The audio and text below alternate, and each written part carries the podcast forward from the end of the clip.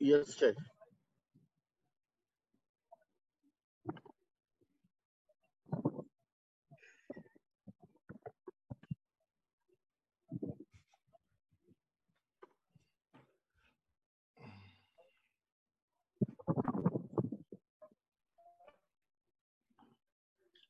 Is it visible? right. No, thank you. very. Yeah, no, it is visible. Uh, colleagues, do you see it? Yes, Alright. Chair. Yes, Chair. Thank you so much, sir. All right. Uh, we. So this is the agenda for today. Uh, colleagues will recall that um, the other item that was on the agenda on um, force design and force structure. Um, and, and within the context of um, uh, budget versus mandate driven, sorry, budget versus uh, uh, mandate Mandate driven for, uh, mandate driven force, yes, uh, was deferred to some time when would uh, uh, have a closed meeting. Um, so we've tried to find a date for for that. Uh, it will be on the in, in the program for the first term. So uh, I will indicate where when exactly when we deal with the with the program for the first term. So that then left us with one uh, item from I mean to be uh, presented on by the Department of Defense um, uh, item number three, uh, namely uh, briefing by DOD, um, the Reserve Force Council, and the Chief of the Reserves on the utilization and plans for the reserves uh, in the context of uh, reduced uh, man-hour allocation. We, we want to understand what implications the reduction um, of uh, man hour um allocation has on, on the reserve force and, and by implication on uh, borderline uh, security and uh, in all other areas that were manned uh, by them. So so we'll be dealing with that uh, under item number three, and then later deal with uh, the, the the first term program of the committee, and then uh, minutes. All right. So Brian, do you have the quorum?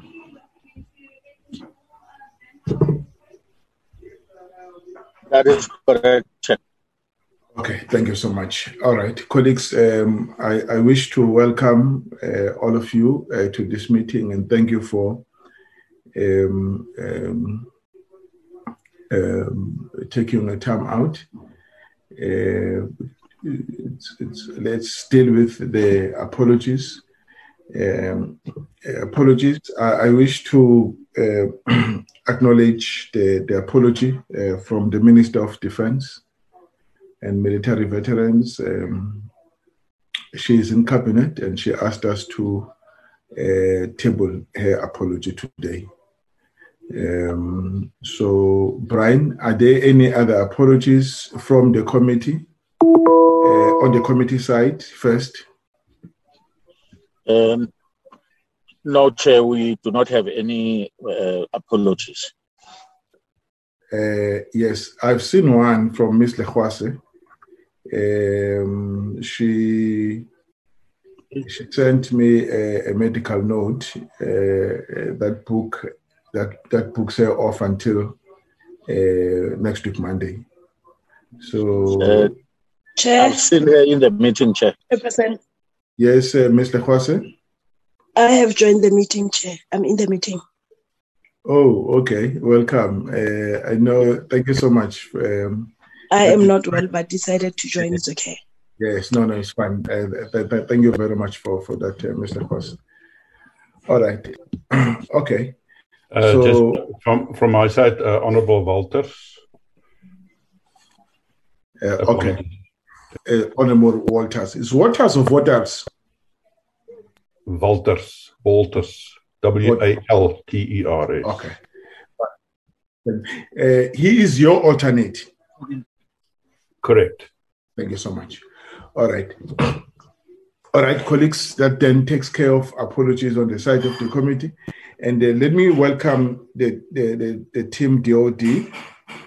Uh, I don't know who is leading uh, DOD. Um, let me just establish that before I ask them if there are any apologies uh, to tender uh, from their side. Uh, good morning, sir.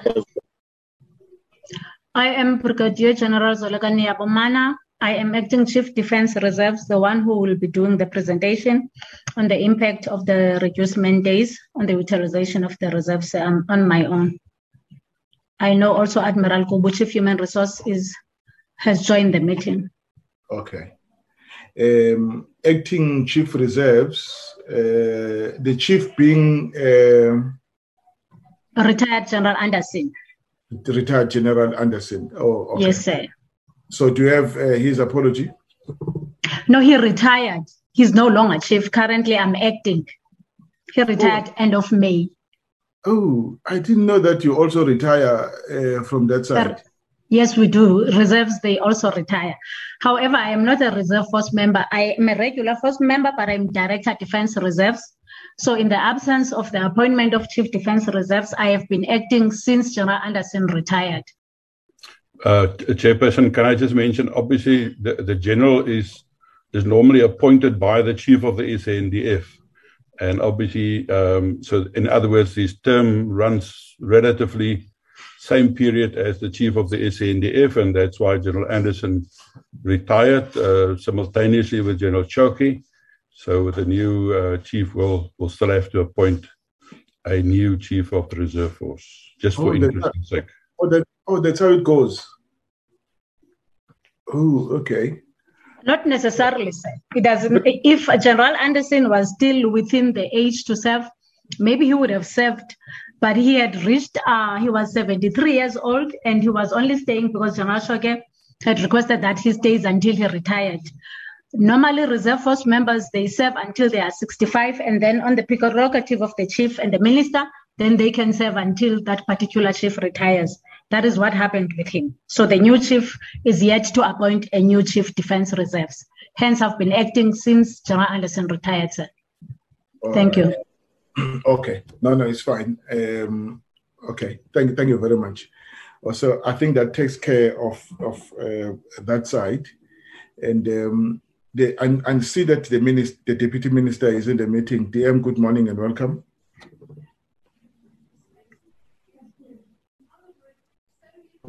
Uh, Good morning, uh, uh, Honorable Chairperson and members of the committee. Good morning. Thank you so much.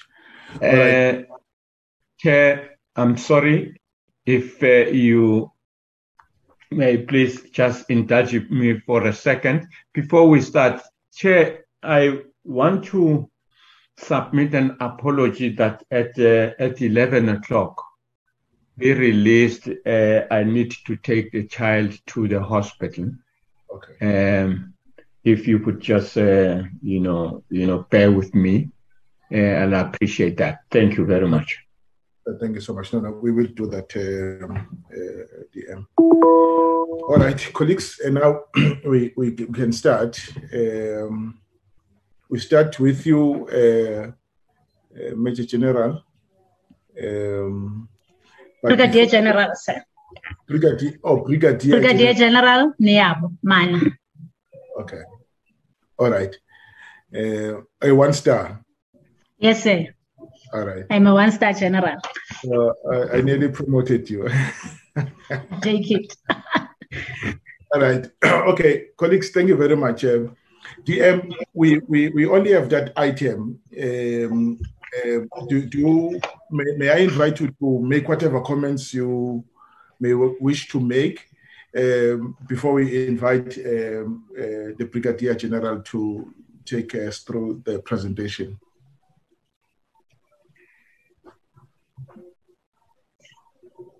No, Chairperson and members of the committee, thank you very much. Um, as uh, Brigadier General Niabo has uh, explained, she's going to take uh, charge uh, for the presentation of the department to the portfolio committee today on the utilization and plans for our reserves uh, in the context of uh, the reduced man hour allocation, which the committee was uh, discussing the last time it was sitting. Um, well, the, the whole point really about uh, the reserves and their utilization. Uh, the members of the oversight committee will be aware that uh, it is an area of the DOD which has been under scrutiny. Uh, in the middle of the first wave of COVID, uh, uh, there was. Is, is it? Do, do you mind uh, setting your video on? Unless you, you. Yes, no problem, no problem. Thanks. Thank you so much. No, thank you very much, Chair. I was still saying that uh, in the middle of the first wave of COVID, we still thought that we would have uh, the second leg of uh, the dialogue that commenced in 2019 around uh, a review of our reserve force uh, system. Um, and we have not been able to get that done because uh, it was always, I think, from the organizers, an undertaking which they thought should wait until we are able to meet physically again. Um, there, there is, uh, of course, a number of aspects which uh, needs to be addressed as far as the reserves are concerned. And the first indaba of the reserves did uh, identify areas where, uh, as they said, work streams were established to look at the different aspects of the reserves that we must uh, uh, re- uh, reorganize.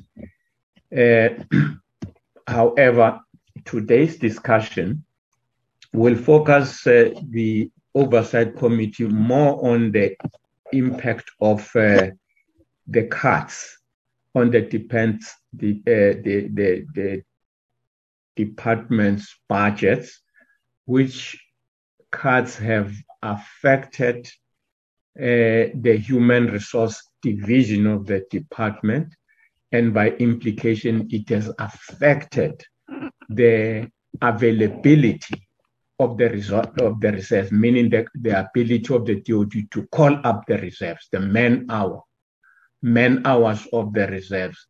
Um, they've been cut.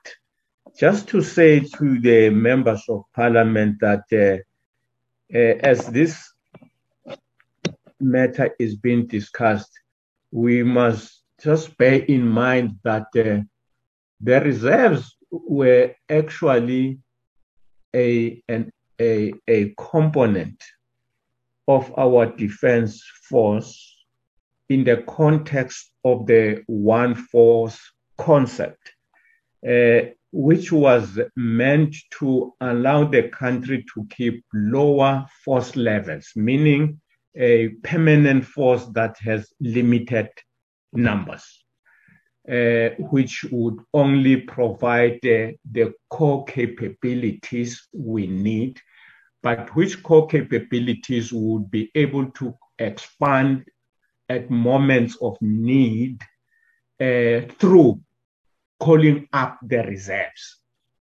Uh, so the point about the reduction of the man hours of the reserves is that uh, it also challenges the concept of a one uh, of the, the the the core force concept the practice of having lower force levels and relying on expanding those uh, limited uh, uh, levels by bringing in the reserves when the need arises. So that is uh, the challenge which uh, this is uh, posing to us. But the Brigadier General is going to share with you the situation in all of the services, arms of services, I'm sorry. Uh, that is with respect to the impact of this uh, development in relation to the, uh, the Army reserves, in relation to the Air Force reserves, in relation to SAMS reserves and the Navy reserves. She will be able to share uh, what developments are in those uh, services as far as our reserves are concerned. concerned. With that said, Chair, uh, I would uh, hand over uh, back to you to allow or to bring in the Brigadier General. Thank you very much. thank you very much, DM, for your your remarks. You, you, are right um, in, in raising the one force concept. And uh, I was really looking forward to this presentation within that context as well. And uh, but uh, she she will tell us whether we have been able to, um, you know, uh, implement that as a concept, or we're still moving towards two. Um, uh, but we'll hear from, from that from uh, her presentation. All right, Brigadier. Uh, General, uh, you, your platform is yours, uh, ma'am. Thank you, sir.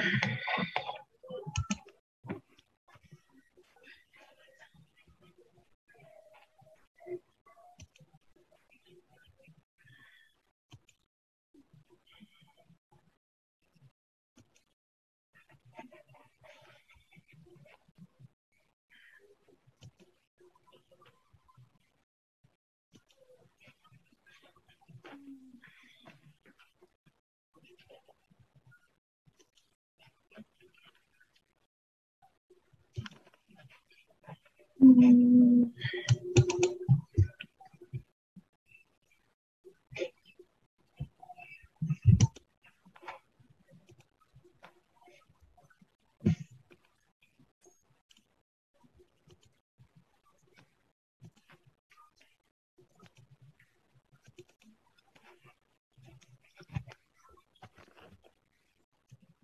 you still hear me, sir?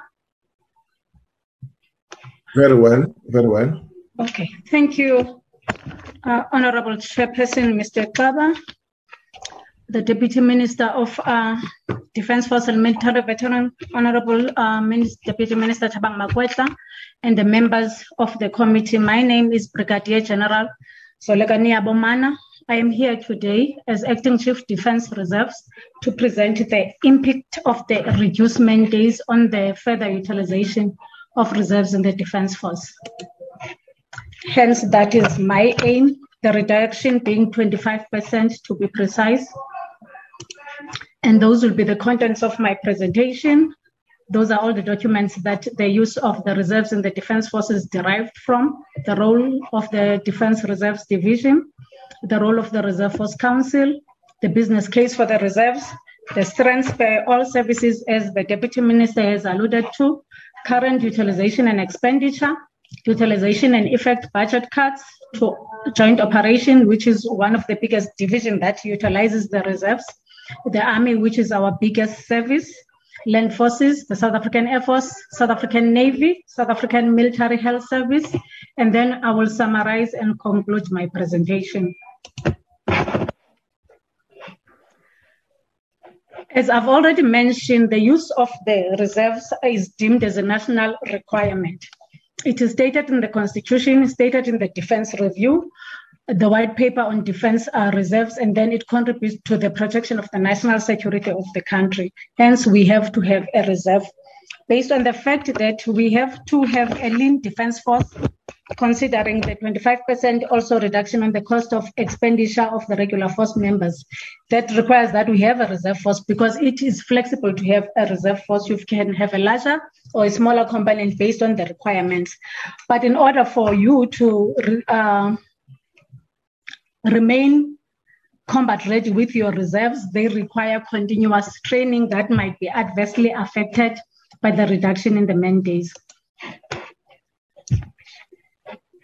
The Defense Act confirms the role of the reserves as it states that we need to have a lean reserve force, hence the reduction in cost of expenditure. Hence, uh, the need now to maintain a reserve force because if you have a reserve force, you can maintain the numbers according to the requirement of the country or the national security. It can either be small or big, but whatever number you have in utilization will have to remain combat ready. The only way for them to remain combat ready is to continuously implement continuation training. And that requires that one has mandates as the training is not the same depending on what the reserve force members are required for. Some development courses can take up to six months or 12 months at a time and when reserve force members are on courses then it means they are called up for 30 to 31 days depending on how many days that month have and currently because of the reduced men's days no service can afford this so it will uh, impact adversely the training of the reserves. Confirmation of the role of the South African National Defence Force Reserve Force. This is what is stated on the Defence Review. Reserve Force members are there to augment the regular force members. They form part of the standing and search military force capability depending on the requirement. As we've seen with the recent unrest in the country, we had to call up our reserve force members. The only way we can continue doing that, calling up our reserve force members to supplement our forces when required to, is that they always remain combat ready as we cannot train them when we need them. They must always be on the same training levels and combat readiness level of their regular counterparts forces because they deploy together. So this requires that we continue to train them as we will need to use them.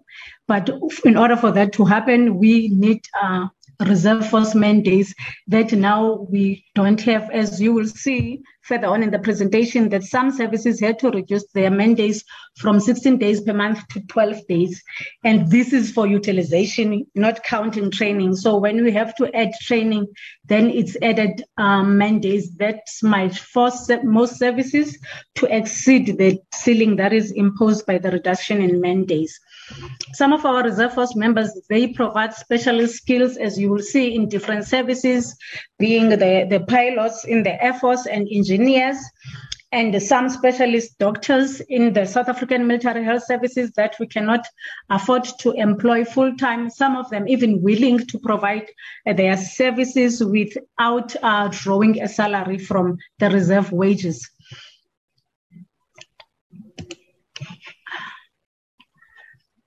The role of the division. The role of the division is that we provide a strategic direction for the reserves to the whole department and advise the chief of the South African National Defence Force on how to provide uh, this uh, capacity of reserve force utilization. And the chief in turn advises the minister and the secretary of defence force. We also provide specialist policies uh, in keeping with the one force concept that the deputy minister mentioned, because continuously we had to look at the policies that we implement as far as the reserve force members are concerned, and we continue to write, rewrite, and improve them. Like currently, we had discussions with the Surgeon General as to the services that we provide to the reserve force members, as they were previously excluded from some specialist um, medical clinic that we have but we managed to ensure that when reserve force members are called up, they will now be entitled to all the other medical services that their regular counterpart are entitled to. This we achieve by continuing to provide a specialist policy that we continuously discuss with HR as well to see how we can pro improve the services that we provide to our reserves. As the deputy minister also once alluded to, to the work session that we had at Ramado, that he feels that when reserve force members are called up, they should be entitled to the same services as their regular counterparts as they train together and they fight together. So this is us now trying to achieve the concept of the one force concept, which is a continuous uh, policy that exists in the DOD, but we're just working on improving the implementation of The role of the Reserve Force Council is that they advise the minister when it comes to reserve force issues. They don't report to any command line. They don't report to the chief. They don't report to the division. The, the existence of a reserve uh, force council was instituted by the minister, so they report directly to the minister. The business case for the reserve force members is that they, uh, they are a cheaper option to defend the sovereignty and the territorial borders of the country because you don't have to contribute any pension towards any reserve force member.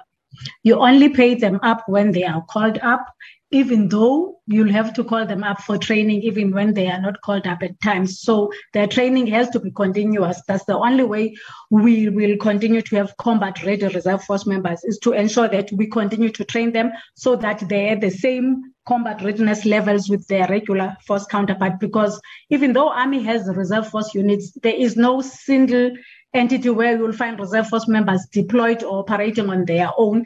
We operate as one force when we operate, when we deploy, it's the same. Even in units where reserve force members are utilized because structures are not accurate for the requirements of the department, they operate together with their regular force counterparts. Hence, they have to have the same training, and this training has to be continuous. Just because they are not called up every day, it does not mean that they will be staying at home and then we will only call them up when they are required, like when we did in the most recent operation, like Operation Prosper. Now, Operation Vikela as well, we have reserve force members. On our Corona in the borders, we have reserve force members we don't only when they're not on call up then there will be a storm. We have to continuously call them up to refresh them to make sure that they are always remaining combat ready and they are fit for the cost that we require them for.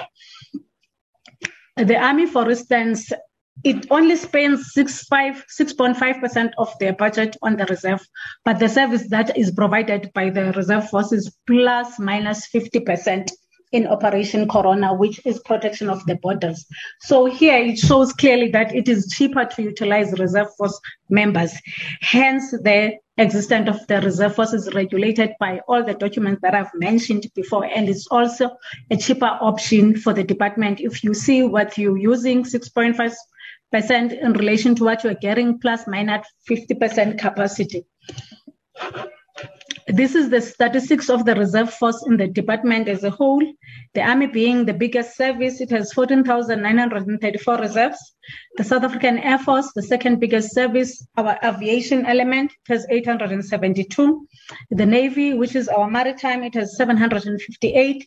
And then we have the South African Military Health Service, which has 2,463. And the other, these are the ones that will be used by the divisions and other defense force entities like military veteran ombuds and our internal auditing because they also have reserve force members that they call up through the services. So this is the total number of the reserve force members in the department, 19,937. Pardon me. Uh, this is the strength that we have for the reserve force. The previous financial year, we had 20,773. Now we have 19,937 because uh, last year we had 1,000, I think 250 of our reserve force members recruited by correctional service and they gave them permanent contracts as correctional service officers. So now this is where we stand with the number of our reserve force members. The numbers that members that were called up in the previous financial year were 15,156. This is 700, which is about almost 2,000 less than the previous year. These are the main days that we utilized in the previous year. 3,355,353. Current financial year, it's 2,038,440.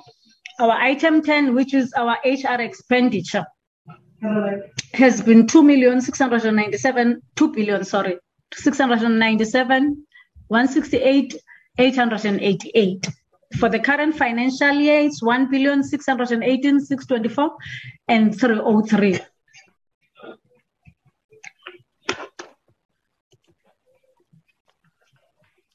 This is the mandate of Chief Joint Operation where uh, the operations of the Defence Force are conducted.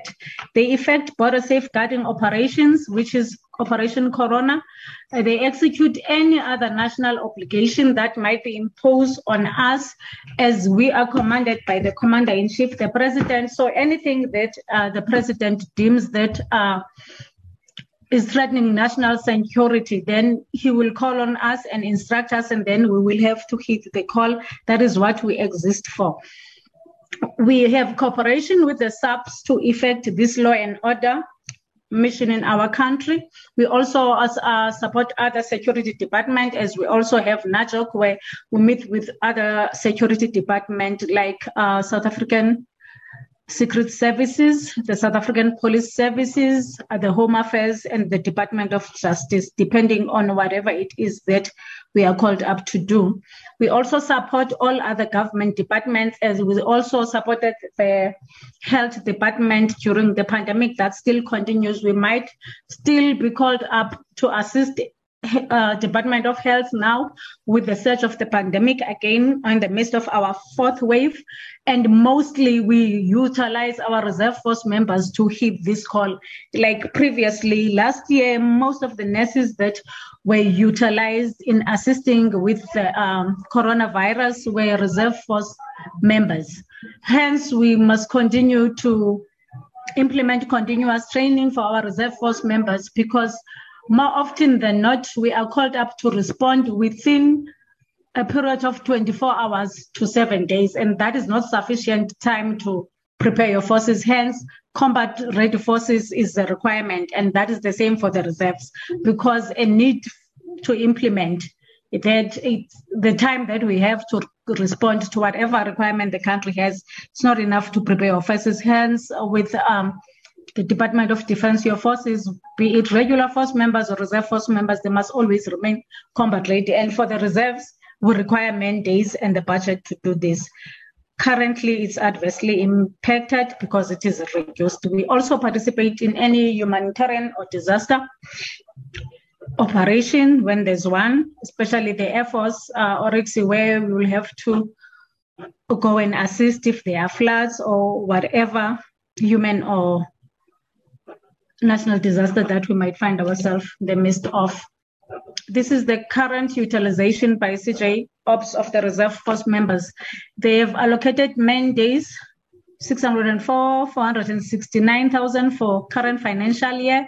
Already they have utilized 225, 254. This is what they're projecting using 901547. There is definitely projected over expenditure with the operation because there's also now an added operation Vikela. This is why it is uh, difficult for the defense force to be driven by budget because there are things we cannot plan for, even though we must always remain a combat ready defense force. But the operation that, depending on whatever it happens, we must respond to the call like we're doing now with Mozambique, which we're sharing borders with. So definitely, uh, Chief Joint Operation will over expand when it comes to mandates because there's 25% reduction, but there's added responsibilities. So that is almost unavoidable. Operation Corona, where we're protecting our borders, uh, we know uh, we always providing less companies than the ones that we're supposed to. We only have 15 companies to provide, but we have to provide 22. And the bulk of this is um, supplemented by the reserve force members. However, there are vacancies that CJOPS would like to use reserve force members to fill, but they cannot because they don't have sufficient mandates to call up those reserves. So that is another impact that it has on the Operation Corona. CJOPS also has structural problems like any other service because most services, they, they call up their reserve to make up for structural problems. I know in the Air Force, when the recruitment um, process was decentralized to the Air Force, only the functions were given back to the Air Force, but the people were not given back to the Air Force. So they had to have a virtual structure where they mainly uh, staffed the reserve force members. So this is what happened with most services. CJOps is the same. They have structural problems where they have to call up reserves to supplement those structures, even uh, not for operations. So this is why most environments will definitely overexpand when it comes to the reduced mandates. In fact, they will exceed the ceiling that is imposed by the 25% reduction. This is the continuation of the reutilization of reserves by joint ops. They've decided now to do all call-ups for shorter periods, except for members manning the op- ops rooms, which is a 24-hour shift. There's always has to be a person. Also for protection and security pairs, you will see with SAMS, they also use reserve force members for protection of their buildings. Key positions are identified in the division and joint deck HQs as a Chief Joint Operation has a joint deck HQs across the country in all provinces. A call-up for force employment and ordered operation. All call-ups will be for three months at a time and reviewed quarterly. This is what now is done by most services when it comes to reserve force uh, call-up contracts because there's a requirement for them to have contracts for the reserve force members. So it can only be for short term because of the reduction in mandates.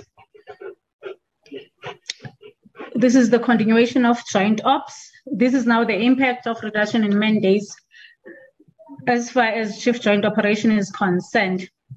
The availability of key personnel in the various operation rooms, production elements of the various units, like I've already said, most services utilize reserve force members to protect their buildings and stores, and some use administration because of structural problems operational like we've already alluded to that in Operation Corona, they use reserve force members.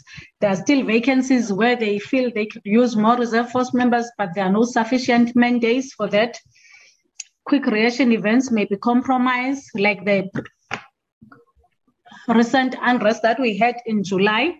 There is no single operation that the Department of Defense can perform without supplementing the regular force members with reserves, not even a single one, even all the ones that we have and the one we had previously, there's always the need for reserve force members to come as a force multiplier. But with the reduced mandates, we will not be able to call up as much as we can. Just like with Operation Corona, we cannot use the reserve force to fill in the vacancies that we still have. And this contributes to our notorious porous borders because we don't have enough mandates now to call up our reserve force members. Even with the riots, we could not provide the actual number that was required because we did not have either enough uh, regular force members and enough mandates to call up the reserve force members to sufficiently supplement our regular force members. And the risk that we will be incurring because of this is that the border safeguarding will be compromised as it is already almost compromised because we don't have the required companies. We are seven companies short, even with the 15 companies we have, then we still incur vacancies because we cannot call up enough reserve force members to supplement our regular force members. Joint operations might not be able to meet its international operational requirements since the regular force will have to fill the gaps internally as well because with Operation Vikela in Mozambique, already there are reserve force members, but Joint Ops is not sure as to how many more they can continue to call in the next financial year because that is where the impact of the 25% reduction in man days will actually be felt.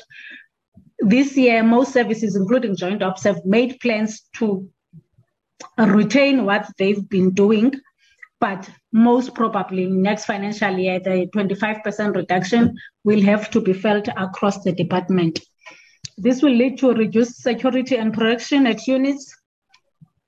There will be insufficient forces to support other government departments, like I've mentioned, Department of Health that we have been supporting with Corona. And now I can also uh, think of an example of border management authority that came to present in the special MCC that we had on Monday. What they presented to the Military Command Council was that for guards, they are totally planning to rely on the Defense Force. Their plan is for them to request that the Defense Force provides them with 3,000 reserve force members that they will utilize as guards on the borders. The Defense Force can only do this if they have enough mandates to call up those reserves. But with the status quo, I do not foresee any service that will be able to call up reserve force members that will have to be utilized by an external department because currently even for some of the divisions and department internally like CLOC, uh, military veterans, military ombuds, internal audit, if they require the utilization of reserves, they yes they still have to call up those reserves through the services like the air force the army SAMS, depending on what the requirement is. But the mandates and the budget will have to come from their environment because there is no service that can afford to call up a reserve force member for utilization elsewhere. So with the border management authority which is an external uh, department even though uh, they have the same objective that we have of protecting our borders and uh, our territories, but the, the reduced mandates will make this difficult. But Chief of the South African National Defence Forces constituted a task team that must look at how we are going to support the border management authority with regard to having reserve force members serving as guard under their management. But this is just an example that I'm making that with our reserve force members, we're not only serving the department, also other departments meant, like we did with the unrest, where we had to uh, supplement the SAPS. This is the mandate of the SA Army to provide combat-ready land forces in pursuance of National Defence Force, national defence and prevention of war in order to achieve national security goals jointly and preferably multinational swiftly and decisively. This we do by um, acting as deterrence, but you can only deter war and things that threaten your national security if you have combat ready forces. Hence, the SA Army relies heavily on their reserve force members to supplement most of the operations and the deployment that they take part in. Chief Joint Operation, even though they participate in operation, they don't have forces. They rely on the services, which Army is the biggest, to provide them with forces to perform operation and to deploy their members. So hence uh, the services, which is SA Army, SA Air Force, SA Navy, and SAMS are the ones who have to continuously train and prepare forces to provide to Chief Joint Operation for operations and deployment. Currently the current mandates allocation for the army is 1 billion 281 665 it will be reduced to 926 coupled to funding of 636 this now is an impact of the 25% reduction for the army also the army have indicated that they foresee that, that they will exceed the ceiling there is no way they'll be able to uh, remain within the 25% reduction when it comes to the call-up of reserves and their mandates. There's an average of 10,500 reserve force members that will be called up. Real, realignement of call-ups of members for administrative duty and guard duty. Administrative duty, this is because of structural problems that are experienced by the services, even though we're trying to minimize the call-up and the use of reserves for administrative purposes. Where we cannot av- avoid is uh, operations and deployment, but for administrative so, purposes, so, so, sorry, Brigadier. Yes, sir. So, sorry, sorry. Um, just on this slide, um, mm. I'm trying to understand the figures. Uh, I don't want you to leave me behind here. Uh, okay. Look at the, the, the, current main allocation of 1.2 million, which is now reduced to 926. And yes, sir. Uh, I, I, I, it's, it's, not a situation where uh, uh, you are counting uh, people twice when they are with the army and when they are also with the CJ uh, with the CJ or CJ ops. I'm trying to understand how do you calculate this um, in relation to CJ ops uh, hours the 1.2 for the 1.2 million for, for the SA Army versus the 900 uh, plus uh, uh, thousand for, for, for the CJ Ops. And two, the, the, the, the 10,000 reserves and uh, versus the 12,900 in the context of man hours. I'm, I'm, it's just that when you use reserve and man hours, you, you actually confuse us. Okay, I, I can explain, sir. This, this number, this is men days, not members of reserves. This is men days. Then the army decides how they distribute them to different members. It was 1,281,665. Now it's reduced because the 25% reduction, it's not, it, it was not allocated to a budget. It is on mandates. But these mandates, they result in the use of this is the amount of money that will be paid for these mandates. Sorry, sorry. in, in other words, uh, the CJ Ops mandates will be deducted from this 1.2. No, sir. They will not. CJ Ops, they also have their reserve force members, aside from the members that they get from the army. There's no double counting. When the army calls up members for force preparation, they use these mandates because before they give over those reserve force members to CJ Ops, they must first call them up, make sure that they perform continuous training, then hand them over to CJ Ops. So this is what they will use for that. And together with the reserve force members that they also use for, for guards for, for, and administration. Training, for training and preparation. Yes. But when they are in action, they are counted amongst the CJ Ops. Yes, sir. For operation, it's a different one. I it's see. on the light of CJ Ops, not on this one. Okay. Uh, Chairperson, if I may uh, just add to what you've just said, uh, also for clarity, um, because this is 1.2 million and the the uh, CJ Ops, the projected use is 900,000. So that's already 2.1 million. Um, so where does the 1.99 million, the, the, the reduction then comes from? Um, because then it means that there's no no allocation for for uh, for for um, Air Force and and for medical health services. So it's still uh, coming. Yeah, I, I know, I know, but I mean, I'm just trying to put this into context as you proceed. You must just tell us how this fit into the 1.99 million uh, that has been reduced from from um, from 1st of April this year, um, because we we have to know at the end how, with how many mandates will you end? Because it seems like you will end with close to three million. Thank you. The reduction of mandates say it's only coming from 1st of April next year. It was 2.6 million, then with no, the 25 says, No, I, I just want to correct you. The Secretary of Defense has said to us the other day from the 1st of April this year, 1.99 million. No, it's it's next year. 1st of April 2022. This year, all services, they are still managing their mandates as they were from the beginning of the financial year. Even with the plans we have with HR, I think Admiral Kobu can uh, come in and agree with me this one. The implementation is only starting 1st of April next year, next financial year, not this financial year. Okay, continue. It was 2.6 million across the board, all services in the DOD with a 25 reduction, 25% reduction. It's now 1.9, and that was divided to different services. Of course, Army being the biggest service, then they have the biggest percentage. Hence, the slide are divided into different divisions and services. Okay.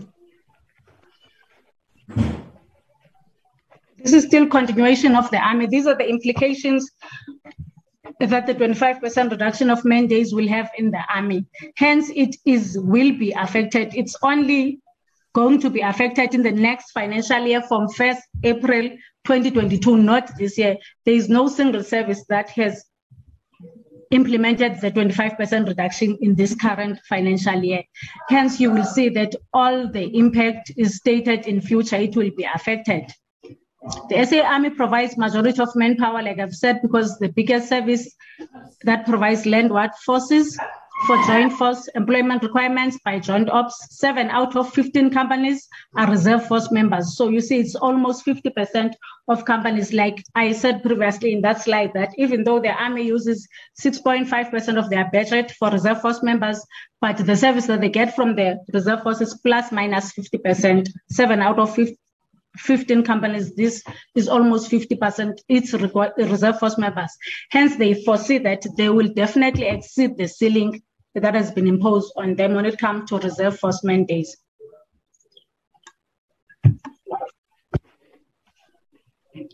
Because they always have to remain combat ready, this requires continuation training that is definitely adversely affected by the 25% reduction because already most deploying units have been saying that if they, for instance, there are units that uh, are calling up there, we will be calling up their members only for 16 days per month.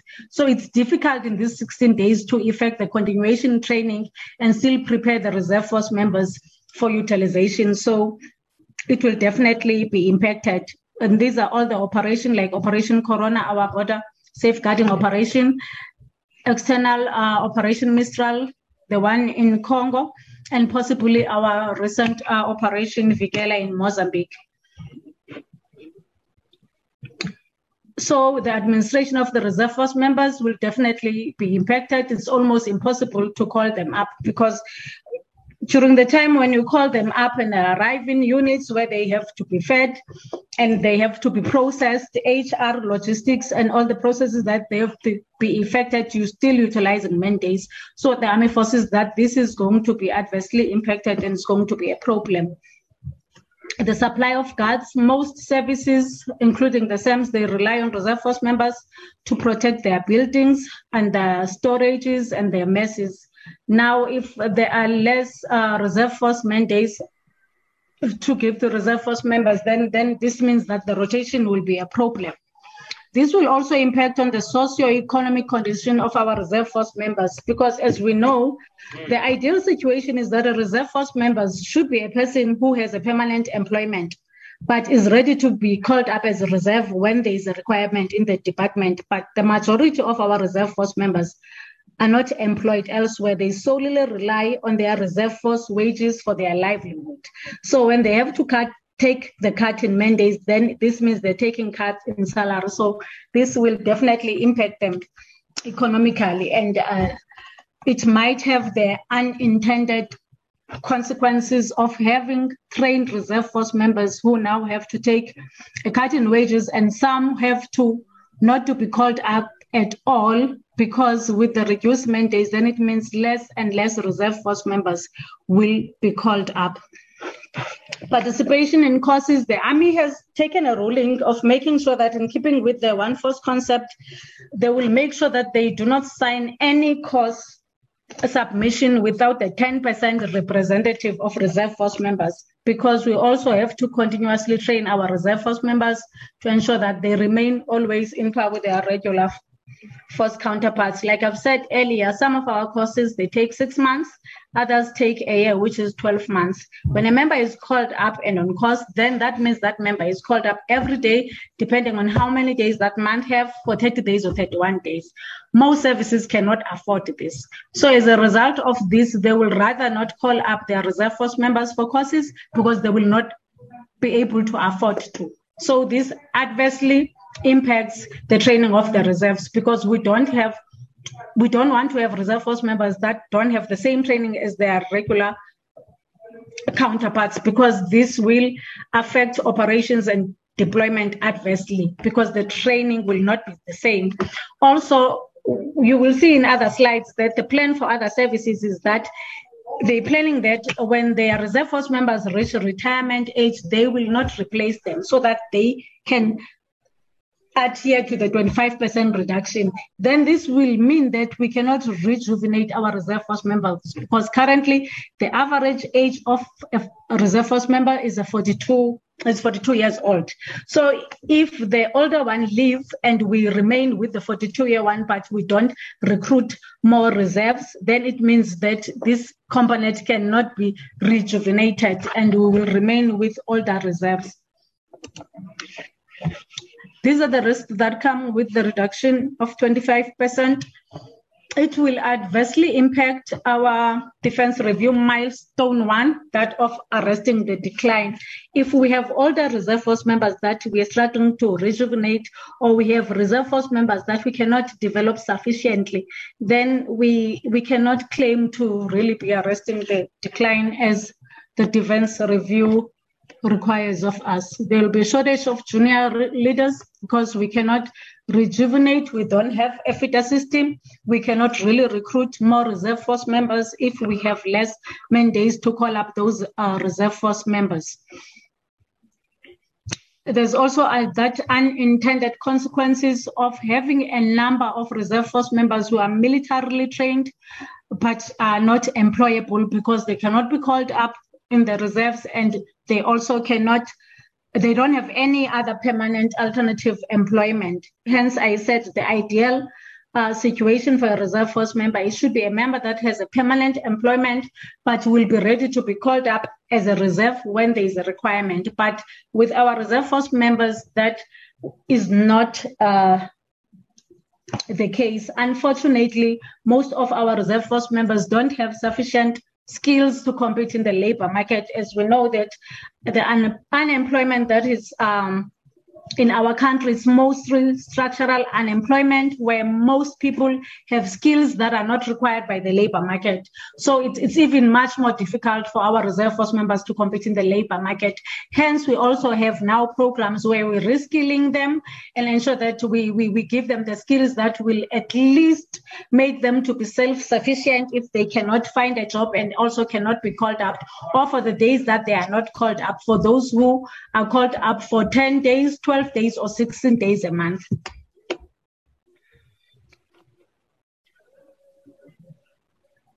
The decision, as uh, this is, was stated by most services, that the decision to target the reserve force cuts disproportionately to regular force a, is a short-term solution that will have adverse impact for the department in the future because there will always be a requirement for the use of the reserve force. So if we were starting now to reduce the mandates, then there is in the long run the reserve force will not be able to supplement and become the first supplement multiplier that they're supposed to be. So in future we don't see this as something that is going to assist with the utilization of the reserves in the department. Uh, this slide speak to the mandate of the South African Air Force. The South African Air Force is there to provide and manage the air defense capability and provide the strategic airlift for our department and ensure the protection of the sovereignty, the airspace, and the protection of the Republic territorial integrity. We assist also the, our land forces, but mainly the Air Force concentrates on the airspace and the protection thereof in the compliance with the international obligation of the Republic, international bodies and states like we have uh, deployments in the DRC and uh, now Mozambique, depending on where the requirement is. Currently, the Air Force has uh, located mandates of uh, 8,602 for this current financial year. Next year, this is the 25% impact reduction. It will be 64,068. Hence, I was saying the 25% reduction for, by all services will only be effect had with effect from 1st of April 2022. So this is the 25% reduction. And then it amounts to 56 million for item 10, which is HR as our reserve force uh, wages and mandates. They fall within this item 10, which is HR the current call ups that the Air Force implements is there to augment the regular force members to maintain their operational capability. This is the impact of reduction in the mandates in the Air Force. They are wishing to maintain the current call up to 440 reserve force members and reduce through natural attrition just like the army is planning to do. Eh, but like I've said before, if when people retire, reserve force members retire, and then we don't recruit younger ones or maybe enlist the ones that come from the MSDS that did not get a regular force contract, then it means we are not rejuvenating or failing to rejuvenate rejuvenate our reserve force members because the current average age is 42 and that is not ideal. Ideal situation is have an average age of 29 to 30 but currently that is not the case. The mandates in the air force from the next financial year when the 25% reduction is implemented will be 12 days. At this stage it's 16 days. So you see this will adversely impact the socio-economic of members because now people have to adjust to having end. Initially, it was 30, 31 days, and then it was reduced to 16 days. And then now from 1st of April next year, it will be 12 days.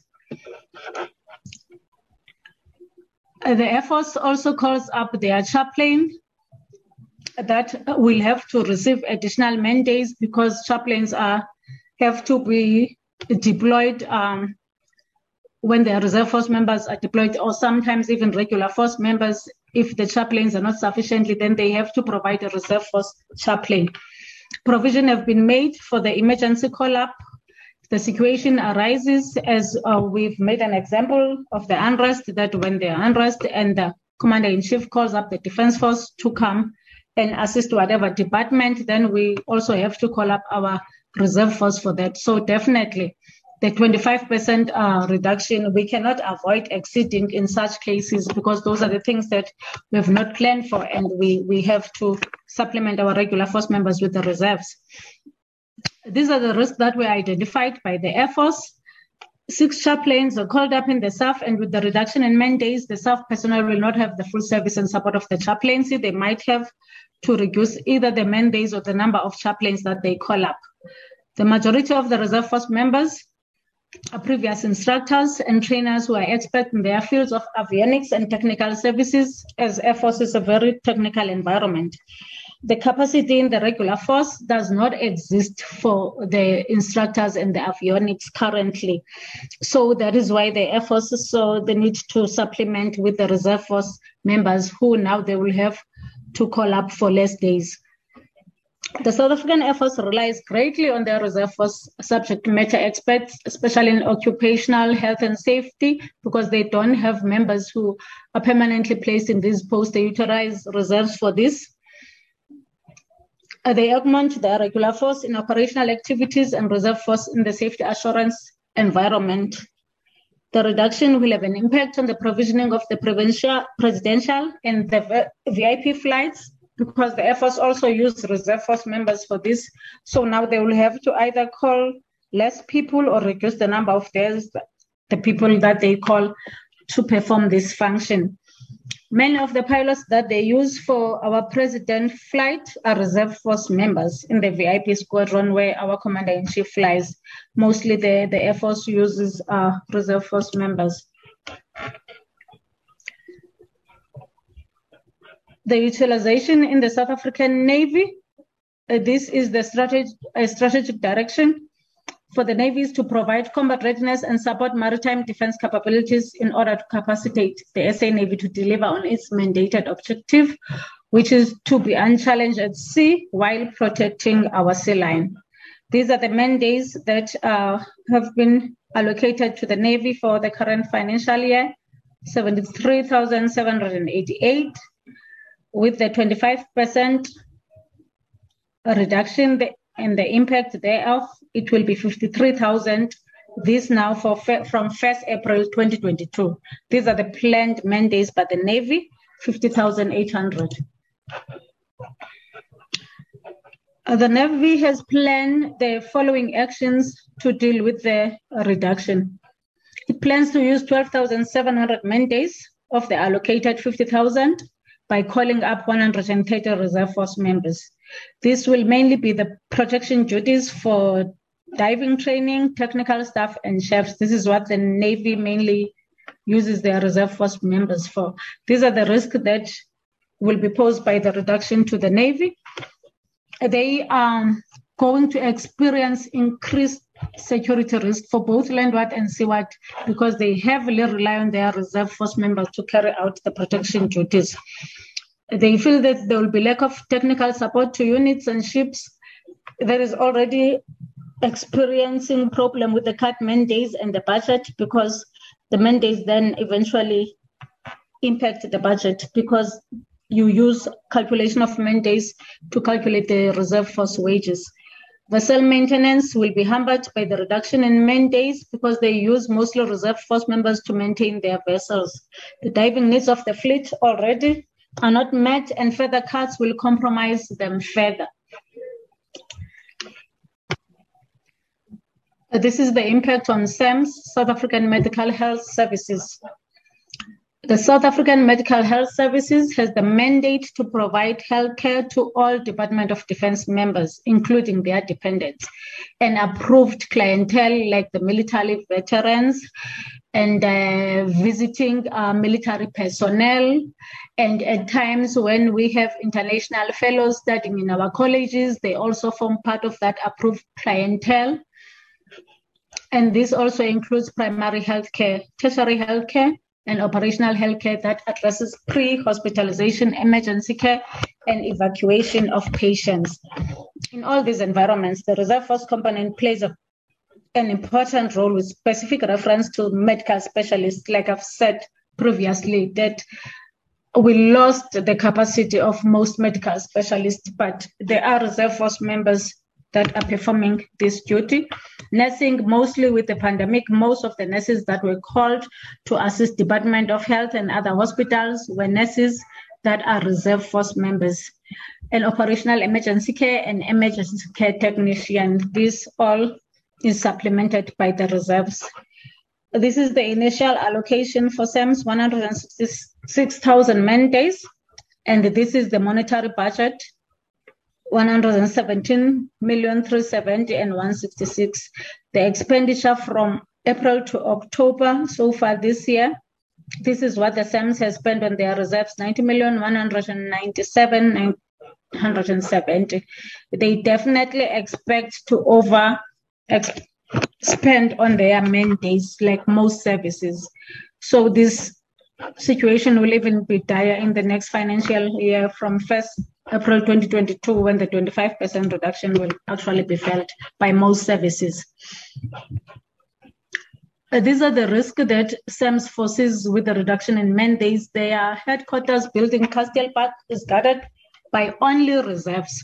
So if they have to reduce either mandates or the number of reserves that guards their HQ, their stores and depots, then there will be security risk in those environment experience insufficient deployment of healthcare practitioners and drivers for Operation Corona, protection of the borders, and Operation Prosper that deals with the unrest, it will definitely be adversely impacted because uh, SAMS supplement this with the reserves.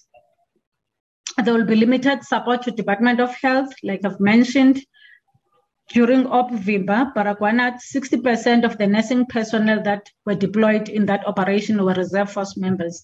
Now, should the needs need similar to that arise, then it means we can only call up less reserves, or the ones we call, we can only call up for less mandates with a 25% reduction needs to be kept in mind that uh, healthcare practitioners like nurses and doctors are paid higher wages, including occupational specific dispensation. So they are not like paid normal rank salary like a, an ordinary corporal, sergeant, or captain would be paid in the defense force because they are specialized. They have OSD, so the salary is even different. So the impact in the reserve wages will even be heavier than the normal soldier. There will be limited to no first preparation activities. This uh, also involves training. That is what most services uh, were mentioning that continuous training will definitely be adversely impacted because now people will uh, have to balance calling up members for training and utilization, but it's also risky to utilize, especially soldiers, because reserves are soldiers. You cannot expect a soldier to perform a duty without the continuous training to ensure that they remain combat ready and they still have the same um, competency level that are required for different operation and deployments, and that also they're in par with their regular force counterparts. So this is going to be the biggest risk for all services when it comes to this reduction that has been imposed on the reserve force members. This is the continued uh, impact for SAMS. The support to special forces and urban operation will decline because SAMs have to support all the services, special forces being one of them, and they also use reserves to do that. But now they'll have it will have to be it will have to decline. It can't be the same with a 25% reduction. Addition, the current decontamination capability will be restricted. Also, with now the pandemic that we are in, we have to decontaminate our offices sometimes once every week or more than once when there are infections like now with this fourth wave the infections are increasing.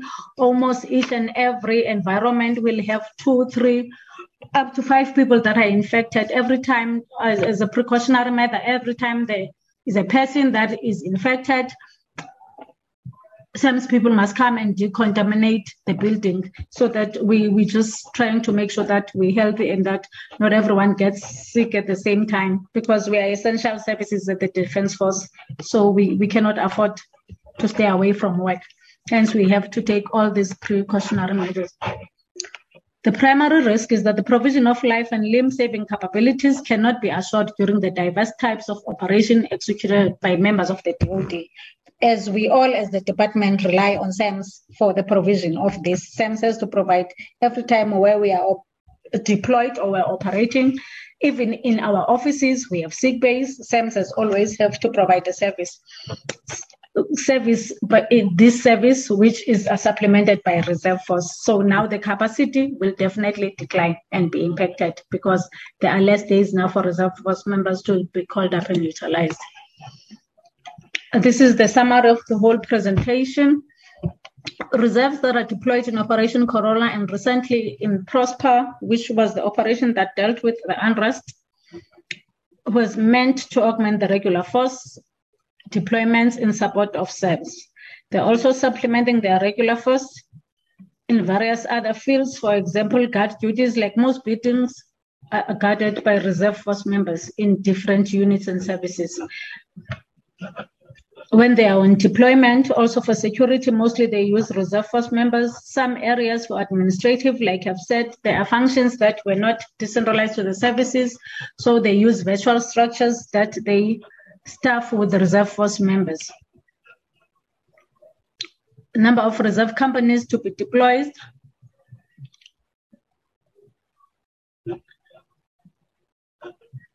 Furthermore, the reserves are needed, especially the leader group instructors and administrative personnel to maintain and sustain 11,000 reserves in the SA Army in 67 units across South Africa. This is a continuous requirement that will also be adversely impacted by the 25% reduction. Hence, the Army has already indicated that they foresee that they will definitely exceed the ceiling imposed by the 25% reduction. There will be limited number of reserve force members deployed externally, but an increase might happen with Operation Vikela. The combat readiness of forces provided to CJOPS by the SA Army, the South African Air Force, the South African Navy, the SAMS, all services will not be appropriately trained. Hence, I said earlier that most services are now contemplating that they have to balance training with utilization. With the amount of mandates that they have, they don't foresee that they will be able to do both. So one of the two will be compromised between training and utilization of the reserves. Constant reduction will lead to huge unemployment, huge human resource, which could have unintended consequences and pose a risk to the country's stability. Like I've said earlier, having uh, people that are trained militarily who will find themselves with less income or no income at all might have unintended consequences that might contribute to instability in the country. This is not what we wish for, but it's one of those things what we thought we should indicate that it might lead to. There will be difficulties and of course rejuvenating our reserves because we have an old reserve force component with an average age of 42 so if now how we're going to manage this um, reduced mandates is to wait for those who are reached the age of 65, which is the maximum age of a reserve force members uh, but as well as the prerogative of the minister that they can still call up people that have exceeded that age. But normally, at the age of 65, reserve force member retires. So if we only wait for those, but still keep the ones that are between the ages of 42 to 64, then it means we can't continue to now rejuvenate and bring in the younger members to supplement our reserve force members because we are faced with this reduction. In conclusion, we foresee that the continued budget cuts imposed on the utilization of the reserves are only a short-term solution to the problem that is faced by the department that of uh, budgetary constraint problems. But it will definitely have uh, major long-term consequences because then it limits the capacity of the reserve force members to augment their regular force members. So that is how I conclude my presentation. Thank you. Now, presentation is open for discussion. Uh, thank you very much. Uh, Minister, Deputy Minister. Chairperson. Are you still in, uh, I wanted to check if you are still in the meeting. Hey, I've been held hostage. Stick to this. I've been held hostage by the presentation of the Brigadier General. Very depressing, eh? Yeah, with with your permission, may I please uh, withdraw? Yes, no, please. Thank you so much. I'm happy that you waited until the last slide, uh, uh, uh DM. Okay, you may take leave. Thank you very much, uh, and so members of the committee. Thank you. Uh, General, yeah. were, were you at training this morning? I'm surprised at the um, energy with which you are delivering this this uh, sad news? Yes, sir, I train every day. I run every day. But um, you're delivering sad news, eh? This is a sinking ship. I know, sir. You all right? Okay, colleagues, I, I, I don't know how you want us to deal with this. Eh, you may withdraw the, the presentation from the screen so that I can see the colleagues.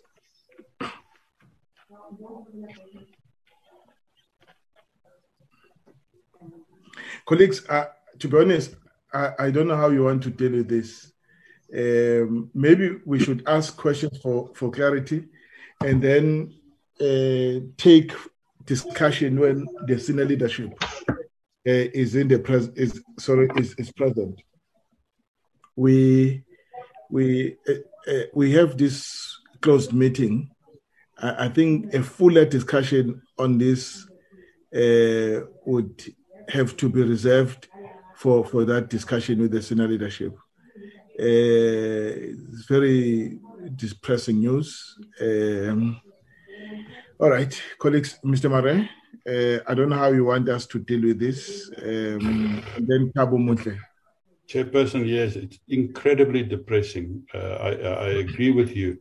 It is, it is kind of it is kind of what we knew for a long time, um, but uh, it is it is sometimes very much appreciative to get to get the real picture, but it is it is still very very depressing. Um, I think I think you are quite right uh, because that was my first idea as well. We have to we have to have this as an integral part of that urgent discussion. Hopefully, very, very soon in the new year, if not the first thing, one of the first things. Um, because I think what what this emphasizes is is actually what is in the 2015 defense review, and that is a a bigger reliance on a larger reserve force, and a and a less or a, a lesser reliance on a regular force.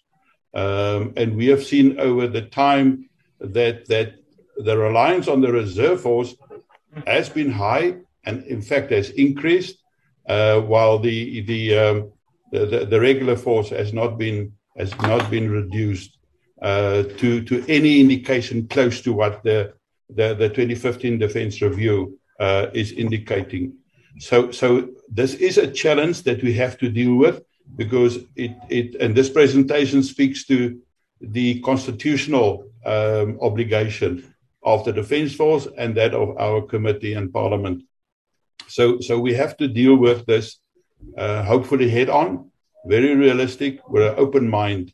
Um, however, being having said that, I just wanted to have a clarity on on a few uh, on a few things. Um, first of all, um, starting with the expected, I just want to know the expected utilization of the mandates for this year. Uh, the budget, uh, it was given indication of the budget for this year was 2.6 million.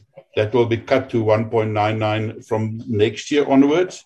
Um, how much? How much do they foresee mandates will we use reserve force for this financial year? I know that the just over 2 million uh, 2 million and 38,000 was, was indicated up to uh, uh, year to date.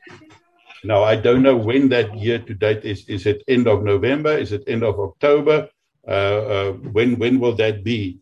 Um, because that will give us an indication of the problem that we are facing with still this financial year. Then I also want to find out about the. Mr. Marais, Mr. Marais? Yes, yes sir. Um, I, I, I just that I did, I did not. I'm trying to get your question uh, so that I'm able to direct uh, uh, the, the, the responses. Um, are you not addressing the main days uh, under the under the current financial year? Uh, I understood that to be saying that they are not affected. The the cut relates to the next financial year. That is the indication, yes, the cut. But um, but I just want to find out um, because remember, the reserve force sits in a predicament. There, there, are, there are budgets, but when there are authorizations for deployment, they have to be called up and they have to be there. So, so I just want to know in terms of the budgeted 2.6 million man days for 21 22, uh, what the expectation is that we will end up with. Because the, the year to date, I think it was on slide 10 or 11, was given as already at just over 2 million days. So I'm not sure when the year to date was. Was it in November, in October, in September? Uh, I don't know. I just want to get a picture of where we stand with this year because that will uh, give us an indication of how big our problem will be towards next year. And, and then there was an indication that there will only be 14 companies being deployed. Uh, what, what companies are, uh, uh was she referring to? Uh, I just want to know whether that 15 to 14.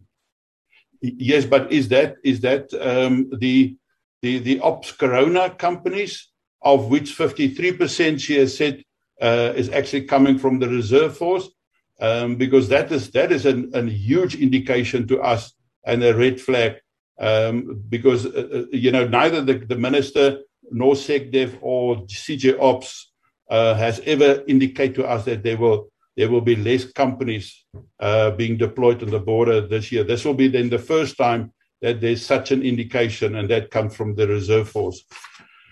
Then I just wanted to find out quickly um, if if CJ Ops has been allocated only just over 900,000 man days.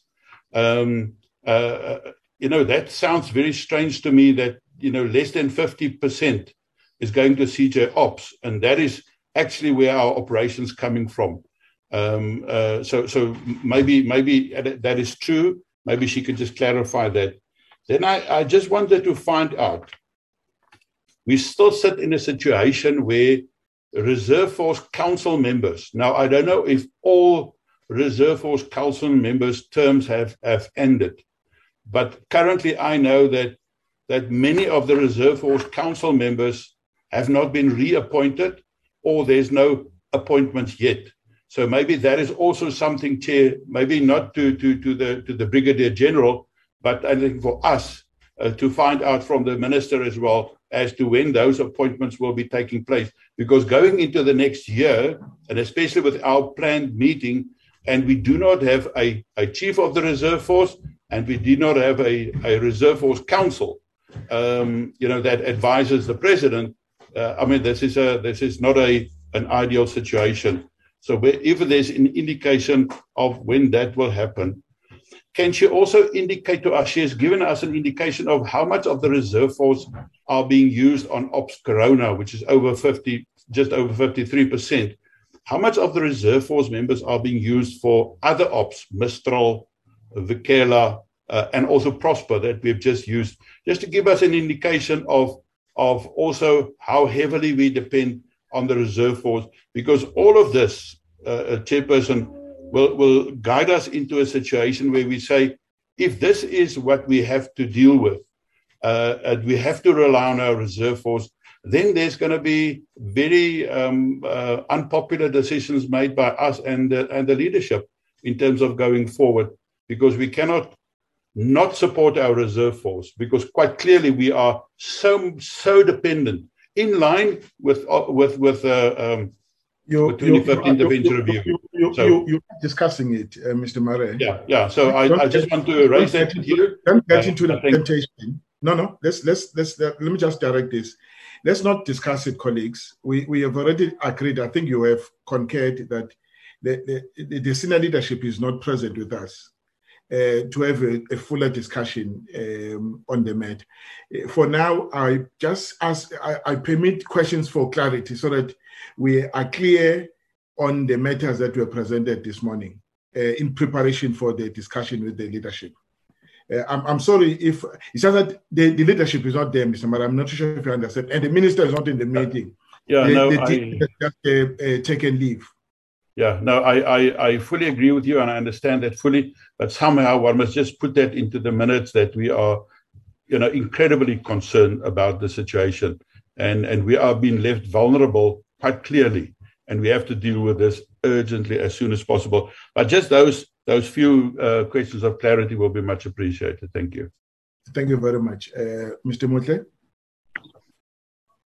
Yeah, th- thank you, Chair. Uh, I, I won't be long uh, because you have uh, provided direction that uh, some of the things might not be addressed today. I I I I must uh, agree with you, Chair and uh, Honorable Marais, that uh, the presentation it's it's depressing.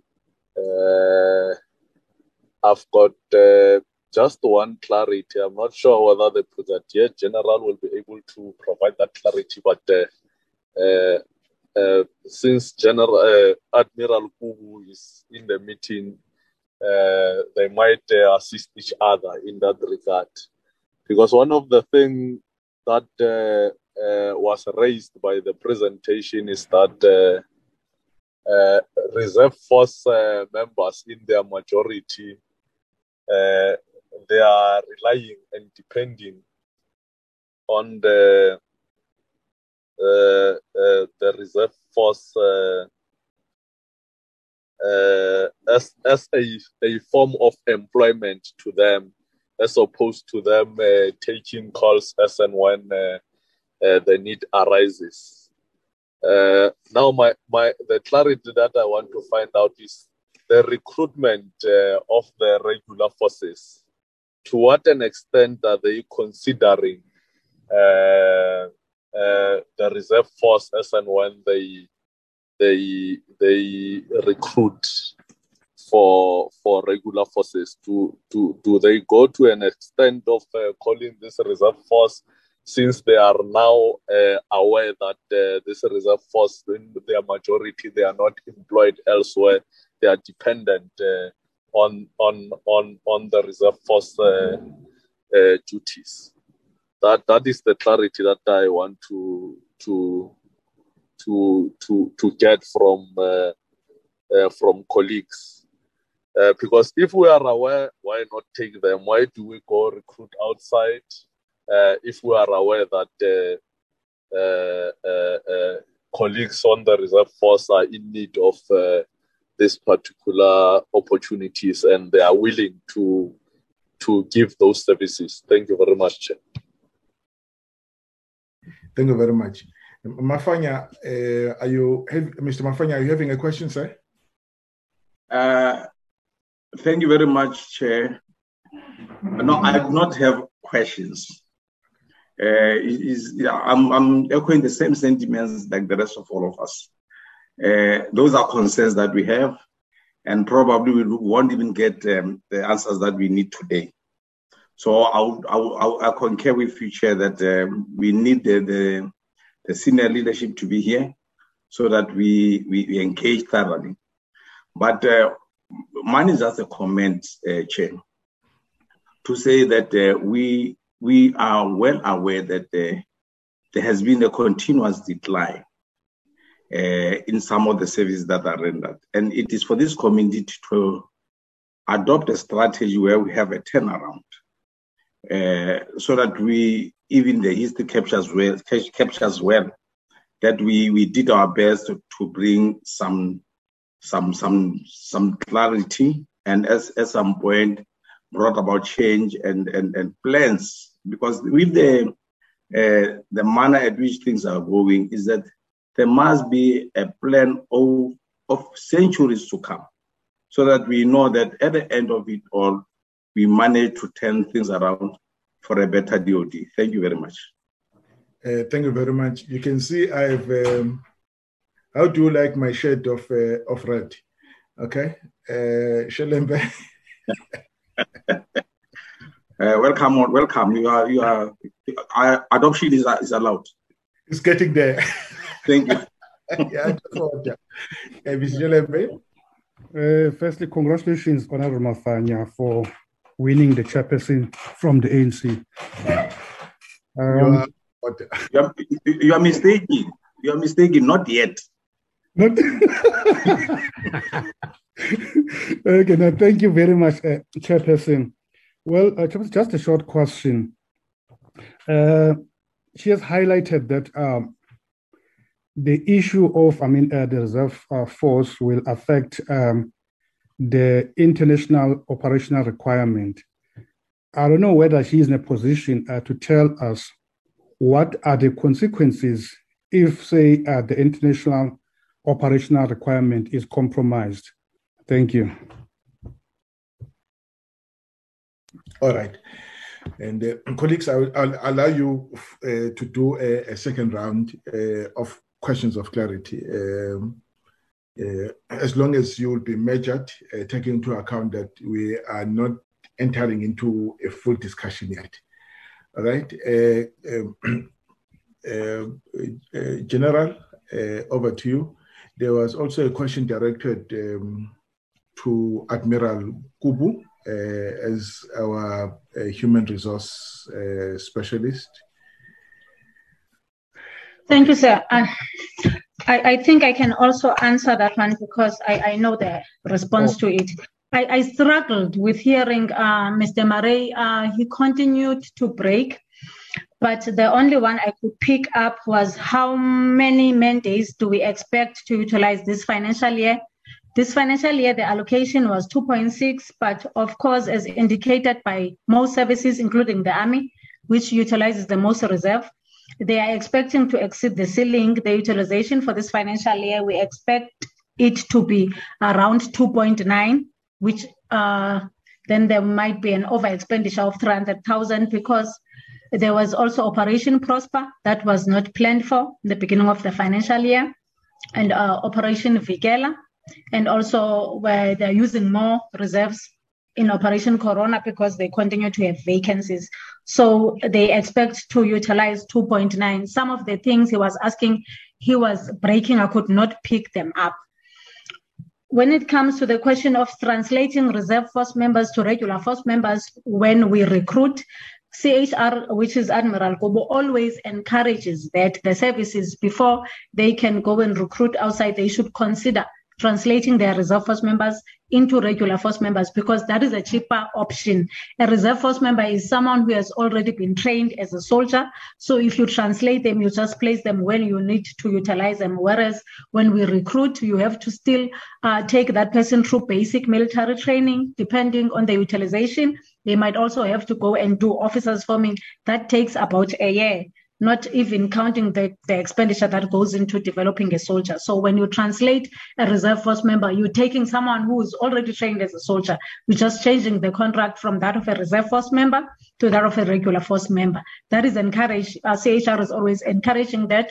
Also, in the board that we have as Defense Reserve Division once a month, we encourage our services that when there are vacancies, first look into the option of translating your reserve force members into regular force members. So that is something that we do. Uh, maybe the chairperson can assist me with some of the things that uh, Mr. Marais was um, asking or seeking clarity on because he was breaking. I couldn't hear most of them. Yes, uh, he wanted to you to confirm that uh, that 14, whether that 14 means reducing the, the 15 uh, companies that are uh, on Operation uh, Corona from 15 to 14. And two, he wanted uh, you just to uh, brief us about the filling of vacancies in the Reserve Force Council. am I correct, Mr. Marais? you said yes, the Reserve, yes, Reserve yes, Force Council. Yes, that, that's correct. Um, and also, what I've asked, uh, she has indicated that for Operation Corona, 53% uh, has been utilized that, for Operation Corona comes from the Reserve Force. So I've just asked um, in terms of Mistral, Vikela, uh, and Prosper, um, how much was was coming from uh, from the reserve force? Just to give us an indication of the our reliance on the reserve force for for those operations as well. So, do, do you have that percentage? You you were able to say for Operation Corona, um, the the split is about 50-50 uh, percentage. With all yeah. with the other deployments can is it possible to give us the the split between uh, reserves and uh, and regular? For for Vikela because in the past they had stopped deploying reserve force members externally. Then uh, last year the f- former chief defense reserve general Andersen presented to the mcc and um, explained the need to have uh, reserve force members also supplementing external operations, and the chief army agreed to that. So they tried it now with Operation Vikela in Mozambique. The percentage that they have, it's 20% of the reserve force members that are in Operation Vikela. Operation Mistral in the DRC, not so much because they had stopped uh, deploying reserve force members externally. So they have now started with Operation Vikela in Mozambique, and it's only 20% of the members that are reserve force members there. Mr. Marais, I With think it is not so. Yeah, yeah. Thank you very much. Much appreciated for that. Yeah. Uh, and and and then just in terms of the 14, companies that, like the chairperson said, especially given that there's going to be two uh, utilization against 2.9 million um, man days. Um, you know, how does that translate? Translates to, to Operation Corona. Yes, you, you, yes and the 14 companies and the 14 companies uh, that you've indicated. No, it's 15 companies in Operation Corona, but because of our vacancies we have um, I think we have just um, below 1,000 vacancies, but it's still 15 companies. But your presentation said 14 companies.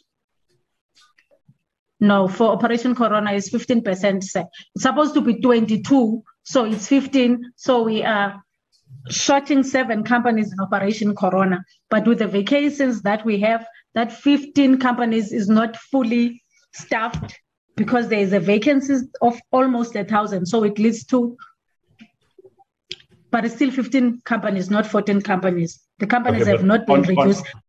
On, okay, but on, on your slide 26, you said reserve okay. force, number of reserve force companies to be deployed for, for financial year 21 22 equal 14. What, what does that 14 companies means? What are you referring there to? I think it's a typo yes. because there, it's, have not been a decision. There have not been a decision made to cut down the number of companies. So if it indicates 14, then it's a typo. It's still 15 companies, but it's not fully staffed because there are vacancies that Chief Joint Operation cannot fill, and they cannot use reserve force members to fill those vacancies because there are no sufficient mandates to call up those members. So, so, so, Mr. Marais, it, it is in that area where they're actually anticipating um, uh, uh, that they will exceed the number of uh, allocated um, yeah. Uh, hour, hours yeah. to them. Yeah, uh, man, man, man, for, them to remain within the, for them to remain within the allocation, they yeah. must reduce the number of companies, which they can't. I think she's trying to say that. yeah, but at least at least she's clarified that now. I was just concerned about that. I was also as, as concerned, Mr. Marais. All right. With the so, appointment of the RFC, I think the Deputy Minister, Honorable Deputy Minister, will assist us with that. Uh, what I know is that the current contract of the RFC expired on the 25th of November. I, I, I, the decision is up to the minister now to extend it or see what happens moving forward. I think Deputy Minister will, will have to assist us with this. I am not sure what's going to happen, but the current contract expired on the 25th of November. Okay. All right. Um, Mr. Ray, I'm sure you have been auditing your questions. Have they all been dealt with? Thank you for the, the, the questions for clarity. Yes, thank you very much. Much appreciated. So much. And uh, Thabo, are you okay? I think you have been answered. That they do recruit from the from the reserves. Yeah, good. Yes. And uh, Mafanya, Honorable Mafanya, are you fine? And Honorable Shelembe, are you also fine? I'm, I'm fine, sir. Thank you very much. Thank you so much. Shelembe, are you fine? That's okay. It's okay. All right. Chairperson, Chairperson, with your indulgence, there's just one matter that I want, just want clarity, and I don't know whether the, the Brigadier General can give us an indication. She has referred to the, the Border Management Authority and the role of the Defence Force. Um, obviously, we know that the Defence Force is not part of the defense of the Border Management Authority, the, the, the department. So we are basically a service provider.